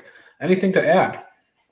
I, all I can say is I did not see that coming. I don't know what happened there. I wonder if they're going to still be called Mason T-Bar, or if they're going to, or if they're going to insult our intelligence and, and, keep it that way. I mean, or you know, we all know who they are, but are they? How stupid are they going to make us think they that we are? You know. Well, they're going to own Mason T-Bar and not own Dominic Dijakovic and Dio Maddin. So I think that they'll, I think that they'll market them as Mason T-Bar. That's my thought. But well, those are both their real names. Yes. Well, Dominic Dijak or something like that. Very close. Um, yeah. Okay. Well, that pretty much puts the button on Raw. They had no matches that they announced out of SmackDown or Raw for us to pick, but we have some things on Impact, and uh, we got to get get into Impact so that we can get out of here in time for NXT. So, uh, quickly, some results from Impact last week. Josh Alexander beat TJP. Karl Anderson beat Crazy Steve. Uh, Jake Something defeated Brian Myers, and Sami Callihan defeated Matt Cardona. Those were pick your poison matches. Picking for this week, though, Good Brothers versus Decay. I'll start with you, John DeConnie. Who do you think? Uh, yeah, I think uh, the Good Bro. I think everything's rolling towards uh, the Bullet Club for this uh, pay per view coming up. So give me the Good Brothers here. John Smith. Yeah, I got the Good Brothers winning this one, rolling into uh, the pay per view with some momentum. Yeah, yeah, oh, it's a must win for them. If they lose here, what right do they have to chase to to face FinJuice? Um, now, the same we might want to say about this Tennille Dashwood and Susan match, unless somebody has some crazy theory. I'll start with you, John Smith. Um, Tennille has Deonna Purrazzo this weekend. Yeah, I know. I I could I could see Tennille losing this match though, because she already earned her shot at the title. So what does it matter if she loses this one? Susan can go all Su Yung on her halfway through the match, and it's justified, you know. Oh, don't tempt me, John DeConnie. What are your thoughts on this? I, am gonna pick Tennille, but I'm never gonna say, you know, well, come on, she's got a title shot. She can't possibly lose right before the pay per view because the very last pay per view, I think that happened to Taya Valkyrie. So uh, I'm gonna pick Tennille, but you know, impact going to impact. So I wouldn't be surprised if it was Susan. Well, Taya was doing favors because she was leaving the territory. So true. you know. Uh, and then finally, we have a pre another preview of this weekend's Rebellion. We have Eddie Edwards versus Eric Young in a singles match, previewing their big 18 person tag match that they're having at the pay per view. Uh, John DeConnie, I'll go back to you with this one. Eddie Edwards or Eric Young? The, this one's a coin flip for me. I'm going to go with Eric Young here because it seems like uh, Violent by Design seems to be getting the upper hand uh, all the time here. So might as well keep that rolling. So it's that much more shocking when suddenly the, you know, Impact uh, lifers uh, win over Violent by Design. And John Smith? Hmm. I don't know. I, I think I'm going to go with Eddie Edwards on this one because I think Violent by Design is going to come out on top at the pay per view. Yeah, I think I'm going to go ahead and call no contest. We know Eric Young's hurt. I think the uh, I think everybody rushes the ring and breaks it up, and we have no match here really, and that leads us into Rebellion. So, with that in mind, we have a uh, we have a little visit here from Al and Tyler. Okay, ladies and gentlemen, we have our first pay per view of the 2021 22 Pro Wrestling Pick'em season. We are all zeroed out. Uh, please come on to ProWrestlingPick'em.com. Let me get the graphic up. I, I can't even promote my own stuff correctly. Here we go. Go to ProWrestlingPick'em.com. Join the Essential uh, Wrestling Podcast pool. We are all starting back fresh at zeros, or if you just want to play along with your friends, you have that option too. No one will interfere in your fun, so you can create a private pool uh, with your own friends. I have that as well. Let's go into the scoring. Uh, like I said, we're all at zero, but we'll throw up our records from last year. Uh, just because I'm an ego hound, I wanted to show off that I came in first place overall. Uh, Tyler, I know you didn't get to participate in every show. Um, hopefully, your schedule will allow you to partake a little bit more. We can get you out of the basement there. Um, and then here we go again. Impact again. I had about I had a nice little run at the beginning of 2021, 31 consecutive straight matches. Uh, there's a lot of perfect pay per view points in there. I kind of uh, ran away with Impact, but we do have a new scoring system uh, in place from ProWrestlingPick'em.com. Rebellion is one of Impact's big four pay per views. It is not an Impact Plus special. So for the big four, we're going to give them more points with Bound for Glory getting the most. We'll cross that bridge when we get there in October. But Rebellion, we're going to triple the points. So you're going to have 15 points for an Impact Championship match, 15 points for the AEW title match. Do the math there, kids. That's a 30 point match right there. All other matches will be uh, title matches will be nine points. Any non-title matches will be three. We have two interpromotional matches. Um, those will get three points added as well. So if we do the math for Rich Swann and Kenny Omega, uh, you have 15 points plus 15 points plus the inter- interpromotional three. That's a 33 point match, equaling a 33 point perfect pay per view bonus. Uh, but Tyler, before uh, Ryan and John and John get into their picks for uh, for Rebellion, uh, I kind of just I, I, told you the news, your face lit up, so I tried to get on air as quickly as possible. Uh, with this more over now, though. Pausing the video. Watch for Tyler's big expert analysis here. Will be the play-by-play announcer for the main event, uh, Kenny Omega and Rich Swann in their huge championship versus championship match. Um, you're, yeah, you're it's awesome. I know you're smiling. I'm smiling. Mama That's amazing. I'm so glad he's doing the match. That's that's awesome. great, great. Love the enthusiasm, Ty. All right. Um, so Ryan, I'm just gonna kick it back to new, to you. I don't know what you're going to be doing first or what match order you're doing right now. We're gonna take a break, but then at the end of uh, the three of them making their picks, um, we will hop on as well. We'll give our two cents in as well. So Ryan, take it away, pal. Okay, guys. Well, we are. What we're going to do is we're going to start with uh, Kiera Hogan and Tasha Steelz defending their titles against Jordynne Grace and the question mark. The question mark being a mystery uh, partner. So I'm interested. John DeConnie, you're our senior Impact correspondent. So please do tell us who you think Jordynne Grace's tag team partner will be, and will they win? Okay, uh, I've been burned so many times, but I'm going to go down uh, swinging same way. Uh, I've been saying that I wanted to see, I, I had an idea of uh, what was going to happen uh, with the women's division here, and it's laying out the way I had hoped. and I'm hoping uh, we didn't see ODB in a couple of weeks. Jazz is now retired. Uh, we we put a nail in the coffin of Havoc and Nevaeh. I want to see the two big hosses of the women's division, Jordynne and Havoc, and I will pick them to take the tag team, the knockouts tag team titles off of Fire and Flava. Oh my goodness, you're picking against uh, against Jersey. Uh, John Smith, Kiera, and Tasha actually interrupted Jazz's retirement speech, and that's how we got in this situation because Jordynne and Jazz got a win, and Scotty Scott D'Amore wanted to give the match to Jazz, but Jazz said, "No, no, I'm a woman of my word. She's going to pick that partner. Who's it going to be, and who's going to win?" I can't even begin to think of who it's going to be. Havoc makes sense, but I I didn't even think of her. It's just you know Jazz makes the most sense, but it's not going to be her. Um, you know, I'm gonna I'm gonna go with our senior impact correspondent here. I'm just gonna piggyback off of his ideas, and I'm gonna I'm gonna pick uh, Jordynne and question mark. Okay. Well, in my my uh, analysis, Jazz is making the pick here, and she says that she has the perfect person. So I'm gonna dig way back into the way back into the treasure trove. I'm gonna I'm gonna pull out Ivory. That's who it's gonna be. Ivory is the pick, and um, I think they are gonna win because I don't know why you bring in somebody mystery and and not have a win. So maybe Gail Kim. Oh, that might be a good one. Yeah. Well, they've been. I don't know if you watch on if you're if you've been watching on Twitch or not, um, but the, on Twitch they don't have commercials. They show old Impact clips in between. You know when when there should be commercials on on the regular TV, and they've been showing a lot of Gail Kim lately. Oh.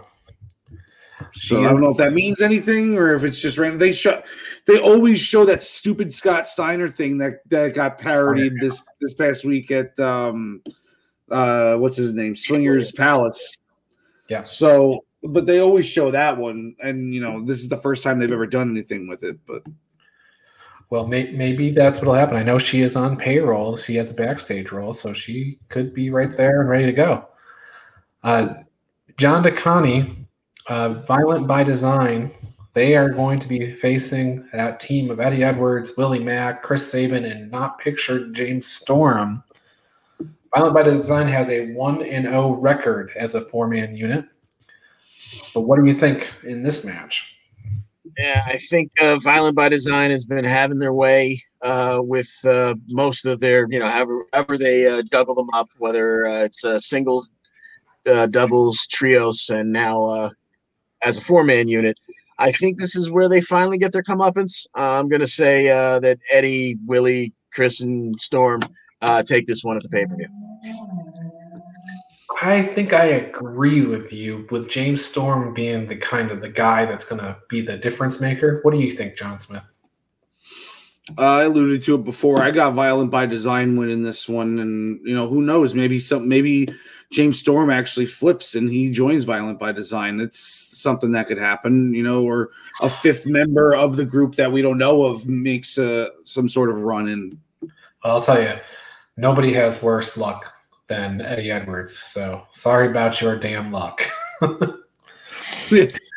John Smith, Sami Callihan, and Trey. They've had a feud bubbling ever since Trey got back. Um, Callihan, uh, uh, he admitted to attacking Tommy Dreamer at Hardcore Justice just to get Trey on the pay per view. That was the straw that broke the camel's back, though. And now we have Sami Callihan versus Trey in a last man standing match at Rebellion. Who is going to stand? Who's going to walk away? Uh, it's got to be Trey. It's got to be. I don't see how he doesn't win this the way they've been building up this whole feud for the past month, two months even. Now, I was going to say, John DeConnie, that Sami Callihan doesn't ever seem to get any wins, but my win loss records here seem to indicate otherwise. So I guess I can't really go with that. But uh, what do you think on this? Uh, on this? Yes, this is this is kind of a coin flip for me because Sami, because it's the last man standing, Sami could do something absolutely terrible uh, to get the victory here. But I think I'm going to go with Trey just because it makes the most sense. And boy, does that get you in trouble when you're picking impact matches. Yeah, I'm picking Trey too, and I think it's because Sami's going to take a ridiculous bump of some kind or have some big weapon, light tube, thumbtack thing happen to him. So that's my thought on that. Now, moving along though, we have we have a match that I think we've been kind of thinking we were going to see ever since uh, basically May, April 15th of last year. And that is Brian Myers versus Matt Cardona. And I put here on the graphic Internet Championship not on the line here. um, but uh, Brian Myers, four and three, Matt Cardona, three and one. Uh, I'll start with you, John Smith. What do you say? I say that I get their two names mixed up still sometimes because there'll always be Kurt Hawkins and Zach Ryder to me. But um, I'm, I'm, I'm going I'm going with uh, with Cardona, aka Zach Ryder. That's I think cool. this is it. I think this is your your true like heel face storyline where the face prevails. You know, something like out of the late '80s, early '90s. You know.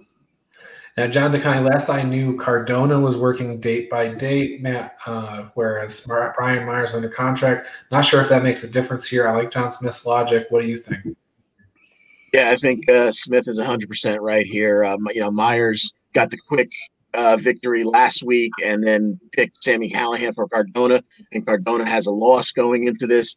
Uh, so yeah, I think uh, Cardona, you know, gives us our happy moment here where the baby face goes over at the big pay per view. Yeah, we're all on the same page here. I think Cardona gets this win as well. Now, the odds are at question in this next match. It is the X Division Championship match. According to Swingers Palace, TJP is the odds on favorite to win. But as John Smith alluded to earlier, the inventor of the Canadian destroyer, Petey Williams, did some magic math, uh, Steiner style, with his headgear. And apparently, Josh Alexander in the Steiner world is the odds on favorite. So, uh, John Smith, I'll go to you since you brought it up earlier. Uh, here are their win loss records. Who do you think is going to walk out with the X Division Championship? Oh, man.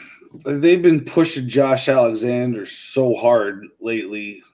I I don't think they're going to put it on him though. I think I think Ace Austin's going to retain somehow, some way. Okay, John DeConnie, this is the year of Ace Austin, as you have foretold. Does he need to drop this X Division Championship now so that he can move on to the next championship? I I, I don't think so here uh, for exactly uh, the, the the the way that Smith put it. I think was perfect with it. Josh, it really seems like they're moving towards Josh, moving towards Josh. But I'm gonna go back to something that uh, got me in trouble WrestleMania weekend and say I think there's going to be some title changes here, so somebody's got to retain, uh, and uh, might as well be Ace Austin. So give me Ace to retain here. Uh, maybe him and Josh go uh, head up somewhere down the line, and that's where Josh finally takes it. But give me Austin here, Rebellion. Okay, that logic would have been not served you well at WrestleMania. A lot of title changes there, although there were quite a few retentions. I mean, you had Nia Jax, Shayna Baszler, Bobby Lashley, Roman Reigns. So you got that. But all the ones I did, all the ones I didn't pick. uh, well, you know, a lot of points on the line there. A lot of points on the line. So, um, and we have another championship match here, and I'm curious to know whether this is the one that you're picking um, for a for a for a change. We have Deonna Purrazzo and Tennille Dashwood. It is the Knockouts Championship, John DeConnie. And this one is one of the ones where I didn't labor too long on it. No offense to Tennille, but I, I think uh, Deonna makes fairly short work of her. I think Deonna will definitely. I've got Deonna here too, John Smith. She's five and zero, oh, seems to be untouchable. Do you think Tennille Dashwood? I don't care how cool her sunglasses are, but do you think she can be the person who knocks off uh, Deonna Purrazzo?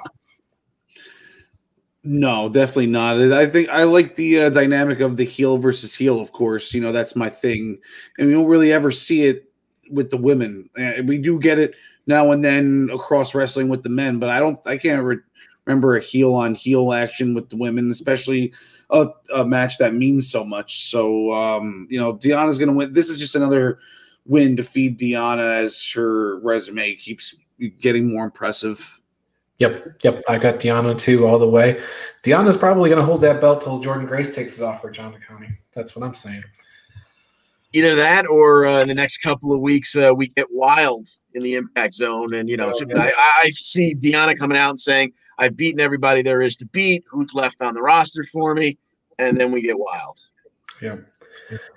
Well, we have two more matches, both interpromotional. FinJuice versus the Good Brothers for the Impact World Tag Team Championships come up first. Uh, John DeConi, I'll go back to you. Are the belts staying in Japan or are they coming back home to the Impact Zone? I would really love to see FinJuice uh, defend him here and hold on to him for a little while longer. And if I thought maybe they were going to be in America, I don't know how long they're going to stay this this trip, but I think things are rolling towards. Uh, you know, we saw the Bullet Club last week on AEW outside near their car, and they're all gathered around. They're all buddy buddy, arm in arm. And I think we're just going to get a replay of that sometime soon. Except there's going to be a lot more gold in the picture. So give me the Good Brothers to get their belts back here. Okay, that's that's interesting analysis, John Smith. Do you think those belts are also going back? Yeah, I think definitely think the uh, the Good Brothers win it. I think they uh, they looked a little out of place not having some some gold on their on their shoulders while the other Bullet Club members were were talking so much smack back there. And then you got Don Callis right in front of them calling the Young Bucks the greatest tag team in the world. And you know they got the belts to prove it, and the, the Good Brothers don't. So they need to get those back. Yeah, I'll, I'll I'll go for that. I could also see a scenario where that that uh, Bullet Club faction falls apart, and the Good Brothers bring home the AEW Tag Team Championships. Because if, uh, depending on how this last match goes, if they're trading belts back and forth, companies might want to keep things somewhat even. Um, but I'll pick the Good Brothers here, and then Kenny Omega and Rich Swann. We of course we have one more impact before, so people, so you guys, you know, your picks aren't totally locked in now. You know, lot can happen on Thursday, but um, Rich Swann, you know, he's he would be the shocking win. Kenny Omega's the one that everybody thinks will win. Swann is the one that would actually, you know, make cause the most ripple. So, uh, John Smith, you take first go. A lot, I think a lot of what Travis was saying earlier is right. Um, but the with the um, I'm sorry, with the ratings, how they haven't really shown much since this AEW invasion, except for that first week. But I, I think it's because this match is so predictable, and nobody in their right mind thinks that Rich Swann's coming out with all three of those belts. So I think once we get this over with, then the ball can really start rolling with this Impact versus AEW thing because now they got our belts hostage. Yeah. Especially because there's two belts now. The the T, the TNA belt, whether you whether you you recognize it personally or not, it's now recognized as a as a championship in in Impact. So, you know, they got their two top belts on somebody else, and then you know they're gonna have to send some renegades over to try to recover them. You know.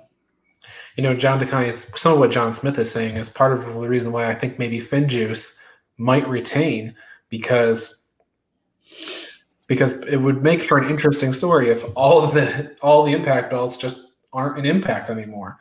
But what do you think here? Does Rich Swann have a chance at at taking that belt home at the AEW World Championship? Uh, you know, we try to we try to lay out scenarios that uh, you could go either way here, but th- this is about as cut and dry as a match I think we're ever going to pick.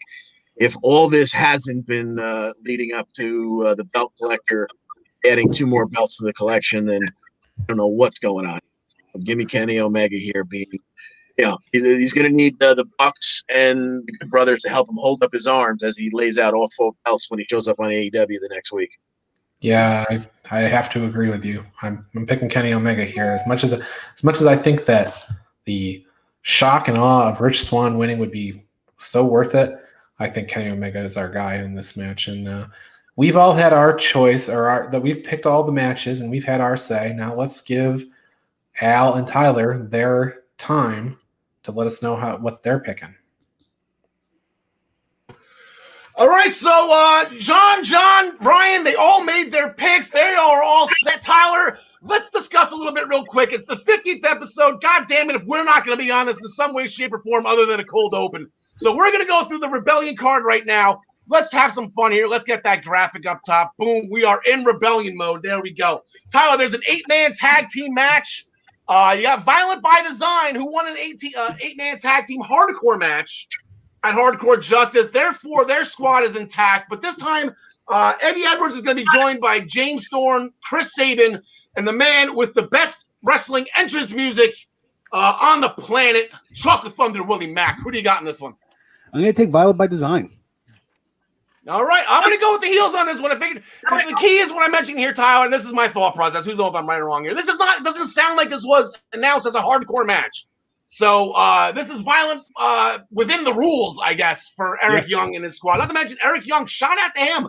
Uh, it came out that he blew his ACL uh, in that hard. It actually was the match. It was James Storm's thousandth match before Hardcore Justice. He's yeah. been trucking through. So shout out to Eric Young. Yeah. Um, in a match tie that's got. I'm sorry, Ty. What were saying? No, he's an absolute trooper.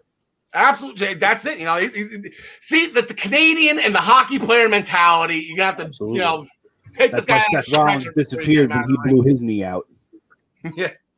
So Tyler, in a match that is going to be near and dear to your heart, uh, Long Island's going to explode here with Matt Cardona and Brian Myers.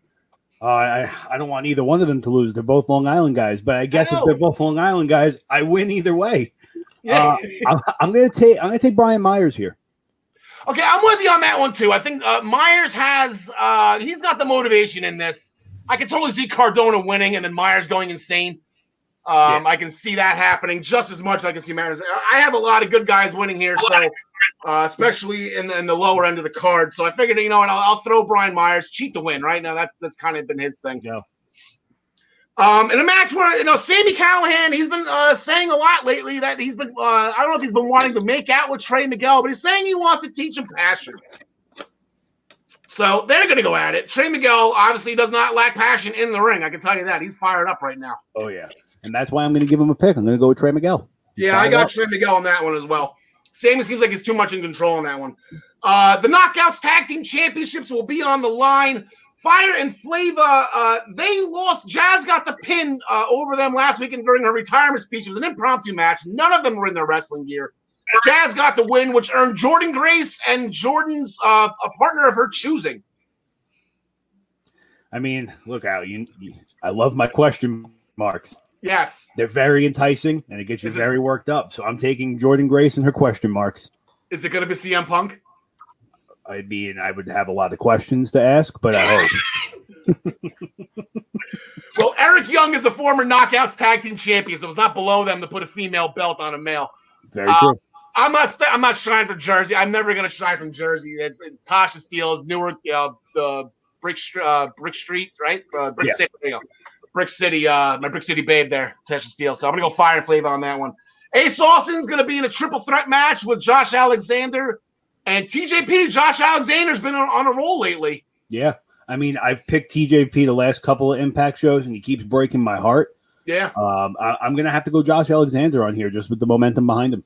Yeah, he won the tag team match with Petey Williams, and then he beat TJP straight up in a wrestling yeah. match. No interference, straight up contest. Josh Alexander got the win on TJP. Uh, I, am not going against Ace. Again, Jersey. It's just I, you're going to see a pattern. There's always a pattern with me in Impact. It's amazing how oh, many yeah. uh, Jersey, and they're all champions right now, Ty. That's why I want this to drag on as long as it possibly can be. Um, in another promotional match, uh, FinJuice is going to be flying back stateside with the Impact Tag Team Championships. They're going to get uh, Gallows and Anderson are going to get the rematch. Yeah, I mean, it's a tough match to pick. But I'm going to go with the Good Brothers here. I think they get it that second time around. Yeah, I think everyone's gonna be. I, I, mean, I don't know what everyone's thinking. You know, we haven't really discussed on the text chain or even on the. I think a lot of people are gonna be on Anderson and Gallows because you have to keep the belts. You know, okay, it's fun. They were overseas. They were missing. I'm gonna get FinJuice here, and then I, I bold prediction. I think they lose them Thursday to somebody else, like Sabin and Storm. Maybe they give them uh, Sabin and Storm the tag match because they had they had it out with FinJuice in the beginning. Then if they get the win over Violent by Design and the eight man or help get the win there, I'm thinking maybe uh, they come in, they bring the belts back home. I just don't, I don't think, I don't think they would give it back to Gallows and Anderson. I think they, uh, I think the funny thing is, you know, they lost them. They're getting, you know, they were laughed at by Decay. Eddie Edwards kicked them out of the locker room. I think that's a fun little thing that I want to keep going. Yeah, I could definitely see that completely. Okay, um, knockouts champion Deonna Purrazzo. She's gonna have her hands full. Uh, Tennille Dashwood, John Smith, little heel on heel action here. Uh, Tyler, how do you think this is one this is gonna go? I'm on Team Jersey for this one. Deonna Purrazzo. There you go. Yeah, I'm not bet. I never bet against Deonna, and it's worked out well for me so far. But here's here's the wrench tie. I'm gonna maybe call a little bit of a wrench here. This whole Su Yung thing, you know, she came out at Hardcore Justice. She was back at Susie. Um, if she's only showing up on pay per views, she's gonna show up, and uh, you know that thing with her and Deonna is not over yet. So I can I can kind of see Su Yung at least distracting Deonna, so Tennille can get a cheap win here. Yeah. Um, and then and then you know Tennille can go forward with the Knockouts title and her brand new talk show, which was absolutely incredible uh, last Thursday at Impact. I don't know if you watched or not. Her new talk show is where she brings on she's the guest and she brings on hosts to interview her, ask any question they want of her. Hey John, It's a reverse. It's awesome. That's awesome. Yeah, that's it's all that's about really her. creative. It's all about her, Ty. All about her. No, that's creative. I like that. So I can totally see that happening, but uh, maybe uh, maybe Slammiversary. I don't know. I'm gonna try to push this Su Yung thing off as long as possible. Um, and then in the main event, we got we got history here, like we said in the intro of uh, the Rebellion package, that Mauro Ranallo will be uh, doing the play-by-play commentary for uh, the main event, which will be AEW champion Kenny Omega against the Impact Undisputed Champion. Or, I'm sorry, the Unified Impact TNA World Champion. That's a long title for those two belts. Yeah. Uh, Rich Swann. So um, the story here, Ty, is the one winged angel. It's you know Don Callis keeps on showing that video. They keep mentioning it. Kenny kind of squirmed out of it. Um, the one impact that nobody watched because Takeover was on. Rich Swann, you know, squirmed out of it. He avoided it. So I, you know, it, I, I don't know. I mean, my heart's in three different places. My heart wants Rich Swann to win. My heart wants Kenny Omega win, but my heart also wants to see a no contest because I don't really, I don't know. I well, like they I got- mentioned just just to put one of your hearts aside here for a sec, Ty. They had a press conference last week, and both Scott D'Amore and Tony Khan were present, and they they said there will be a winner. So okay, so I'm going to put that heart to the side, yeah, and I'm going to help you with take. I'm going to take Kenny Omega. Yeah, I think I think this is a lock tie. I think this Yeah. is uh, I, I and I and I got a couple. I got two bold predictions here. One with the match, and then one going forward. How does this look? I think that the whole the whole talk about this is the one winged angel, right, or the one winged angel, however you want to pronounce it. I think uh, my bold prediction is Rich Swann kicks out of it. I think Yeah. he kicks out of the first one, and maybe a one winged angel off the second turnbuckle is what does him in. But I can, you know, now that Mauro's doing the announcing, I can see Rich Swann kicking out of it, and Moro just losing his bleep. Couple Mama And- Mia's. What's that? Couple Mama Mia's. Oh my god, yeah, there's gonna be a lot of Mama Mia's. That's gonna be this is gonna be like a 37, you know, 38, 39 star match uh, range. This is gonna Oh, this is yeah. gonna be a great match. But the long term prediction here, Ty, is that I got Kenny Omega too. I think everybody and their mother's taking Kenny Omega. I don't think anybody is picturing Rich Swann showing up as Dy- on Dynamite as the AEW champion. I don't. I think that's the last thing um, on anybody's mind here. But going forward, my my thing was like, okay, okay, so how do you get this off Kenny? How does Impact get their title back? My original thought was Eddie Edwards, and I'm like, you know what? That's that's the that's an answer. He's gonna get his shot. I think maybe they do for one year they do away with the five person match at Slammiversary and do Kenny Omega versus Eddie Edwards. You know, that's the heart, that's the soul guy. If anyone is gonna fight to get that belt back, it will be Eddie Edwards. And I had him doing it up until about two days ago, three days ago. Um, so I'm gonna have Kenny Omega get past Eddie Edwards, go to Bound for Glory. Samoa Joe. Bring Samoa Joe home. Samoa Joe is going to be the savior of the company that he grew up in.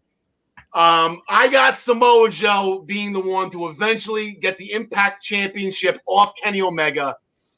Uh, at Bound for Glory. So there's going to be some time. We got about six, seven months, uh, six months till that happens. But I uh, mean, you my long term uh, call right there. Yeah, I mean, you got to wait 90 days just for Samoa Joe to be able to compete to begin with. So you'll be halfway there already.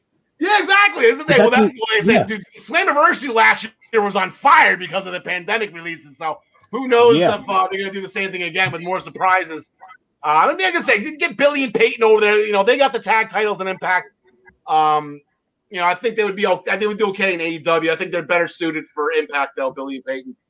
Yeah, I mean, I, I think based off of my World Tag Titles pick and my uh, AEW Impact World Title pick, I can see Wednesday. You know, everybody just comes out on AEW. The Good Brothers, Kenny Omega, all get on the ramp, holding all the titles.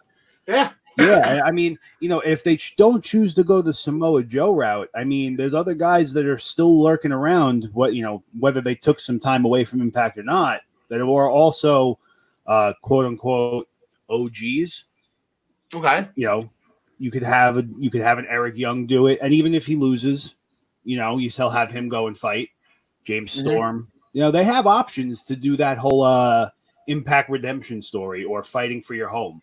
Yeah, yeah, exactly. And then there's a lot of them. And Kenny and, and I hope Kenny's up for all those fights because they're all they would all be great. Kenny on Kenny Omega and Eric Young would be great. Uh, Yeah. But my call is uh, Samoa Joe comes home, and uh, he I think he's the only one with enough credibility uh, Oh yeah, beat Kenny Omega and it seemed legitimate and not like uh, like I said, you gotta throw Moose maybe in this conversation. Well, maybe Moose is what cost Rich Swann at Rebellion as well. So maybe you know if you bring Moose has been off this Moose has been off TV since um since a losing the unification match to Rich Swann back in I think I don't know if it was January or whatever it was. I mean, let's also not forget here that um CM Punk. Yeah, in CM the Punk. early 2000s. He was no, he was a TNA guy in the early 2000s. Everybody, I remember he was a part of Ravens Gathering, Tyler. I was watching. Yeah. And so yeah, It know, was fight, for the company you worked for for six weeks. Why not? Yeah, Raven had CM Punk, Julio Dinero, and L- Alexis Laree, who ended up being Mickie James. Yes. Anyway, I'm done drinking my cup of power. Tyler, uh, th- this was fun doing this one. You know, after 50 episodes, me and you finally got to talk some wrestling one on one again. That was a lot of fun. Um, guys, enjoy Rebellion. Uh, everybody at home, I will see you next week, Tyler. Maybe not so much, but um, I will definitely be back in next week. Looking forward to seeing everybody. And uh, we're talking about the, what happened at Rebellion. Uh, guys, take it away. Thank you for covering us for 50. Appreciate it. All right, let's go. The game's about to start. Yep. Well, there you go, guys. They have made their picks. Uh, and, you know, it's just, it makes sense that on the 50th episode of the Essential Wrestling Podcast, we have finally managed to completely blow our time schedule out of the out of the water. So we are we are in overtime here. So uh, let me uh, let me get through some of the some of the uh, important things that we tell people about at the end of the show, like the primetime rundown powered by StreamYard with Joey Jarzenka, Ian Schreier, and Rob DeLuca. It's airing every Friday night at 6 p.m. They take you through the world of sports right here on the Eastern Observer. For more information, go to theeasternobserver.com. I am the host of the Daily Wrestling News Show. It's Monday through Thursday at 10 a.m. As Al would say, get your morning cup of joy with me and all my band of merry co hosts right here on the Eastern Observer or on Minutes to Bell Time, wherever you watch the Daily Wrestling News Show. Uh, I will just program note there is a Friday show this week. And the Body Slam Brigade newsletter. Over 4,000 subscribers, actually over 4,100 subscribers get this weekly column. Go to minutestobelltime.com to subscribe to the Body Slam Brigade newsletter. I write it for you for free. And then this one is for the ladies. If you're upset with the whole process of putting on your eyelashes, let me tell you about these new magnetic lashes that Al's wife is now proudly selling. Take a look at this picture of her. As you can see, they look just like the eyelashes you put on, but they have magnetic eyeliner and 10 tiny magnets on the actual lash. The process is simplified and hassle free. Join Steph's Lovely Lashes on Facebook for more details on these amazing Tori Belle products. It's as easy as liner, lash, boom. And as we've talked about throughout the entire episode, ProWrestlingPick'em.com. Go there now to join a league, uh, play against your friends, play against the universe. It is the new season. It's a great time to jump in. Uh, this pay per view coming up. Uh, Rebellion is the first of the new season. So get in there. Join us on the Essential Wrestling Podcast or create a league of your own. And then join us back here for episode 51 of the Essential Wrestling Podcast. We've been doing it for 50 episodes. We're happy to proceed into 51 through 100. Uh, we'll see you right back here on Tuesday, every Tuesday, to take you through the world of wrestling. And it looks like King Kong Bundy is in place. John Smith's there in the background. John DeConn is here. Guys, raise your cup of power to 50 episodes of the Essential Wrestling Podcast. Chin chin. Cheers, gentlemen. Here's to 500 more. Right. For John and John and Travis and Gary and Al and Tyler, I am Ryan, and we'll see you next week.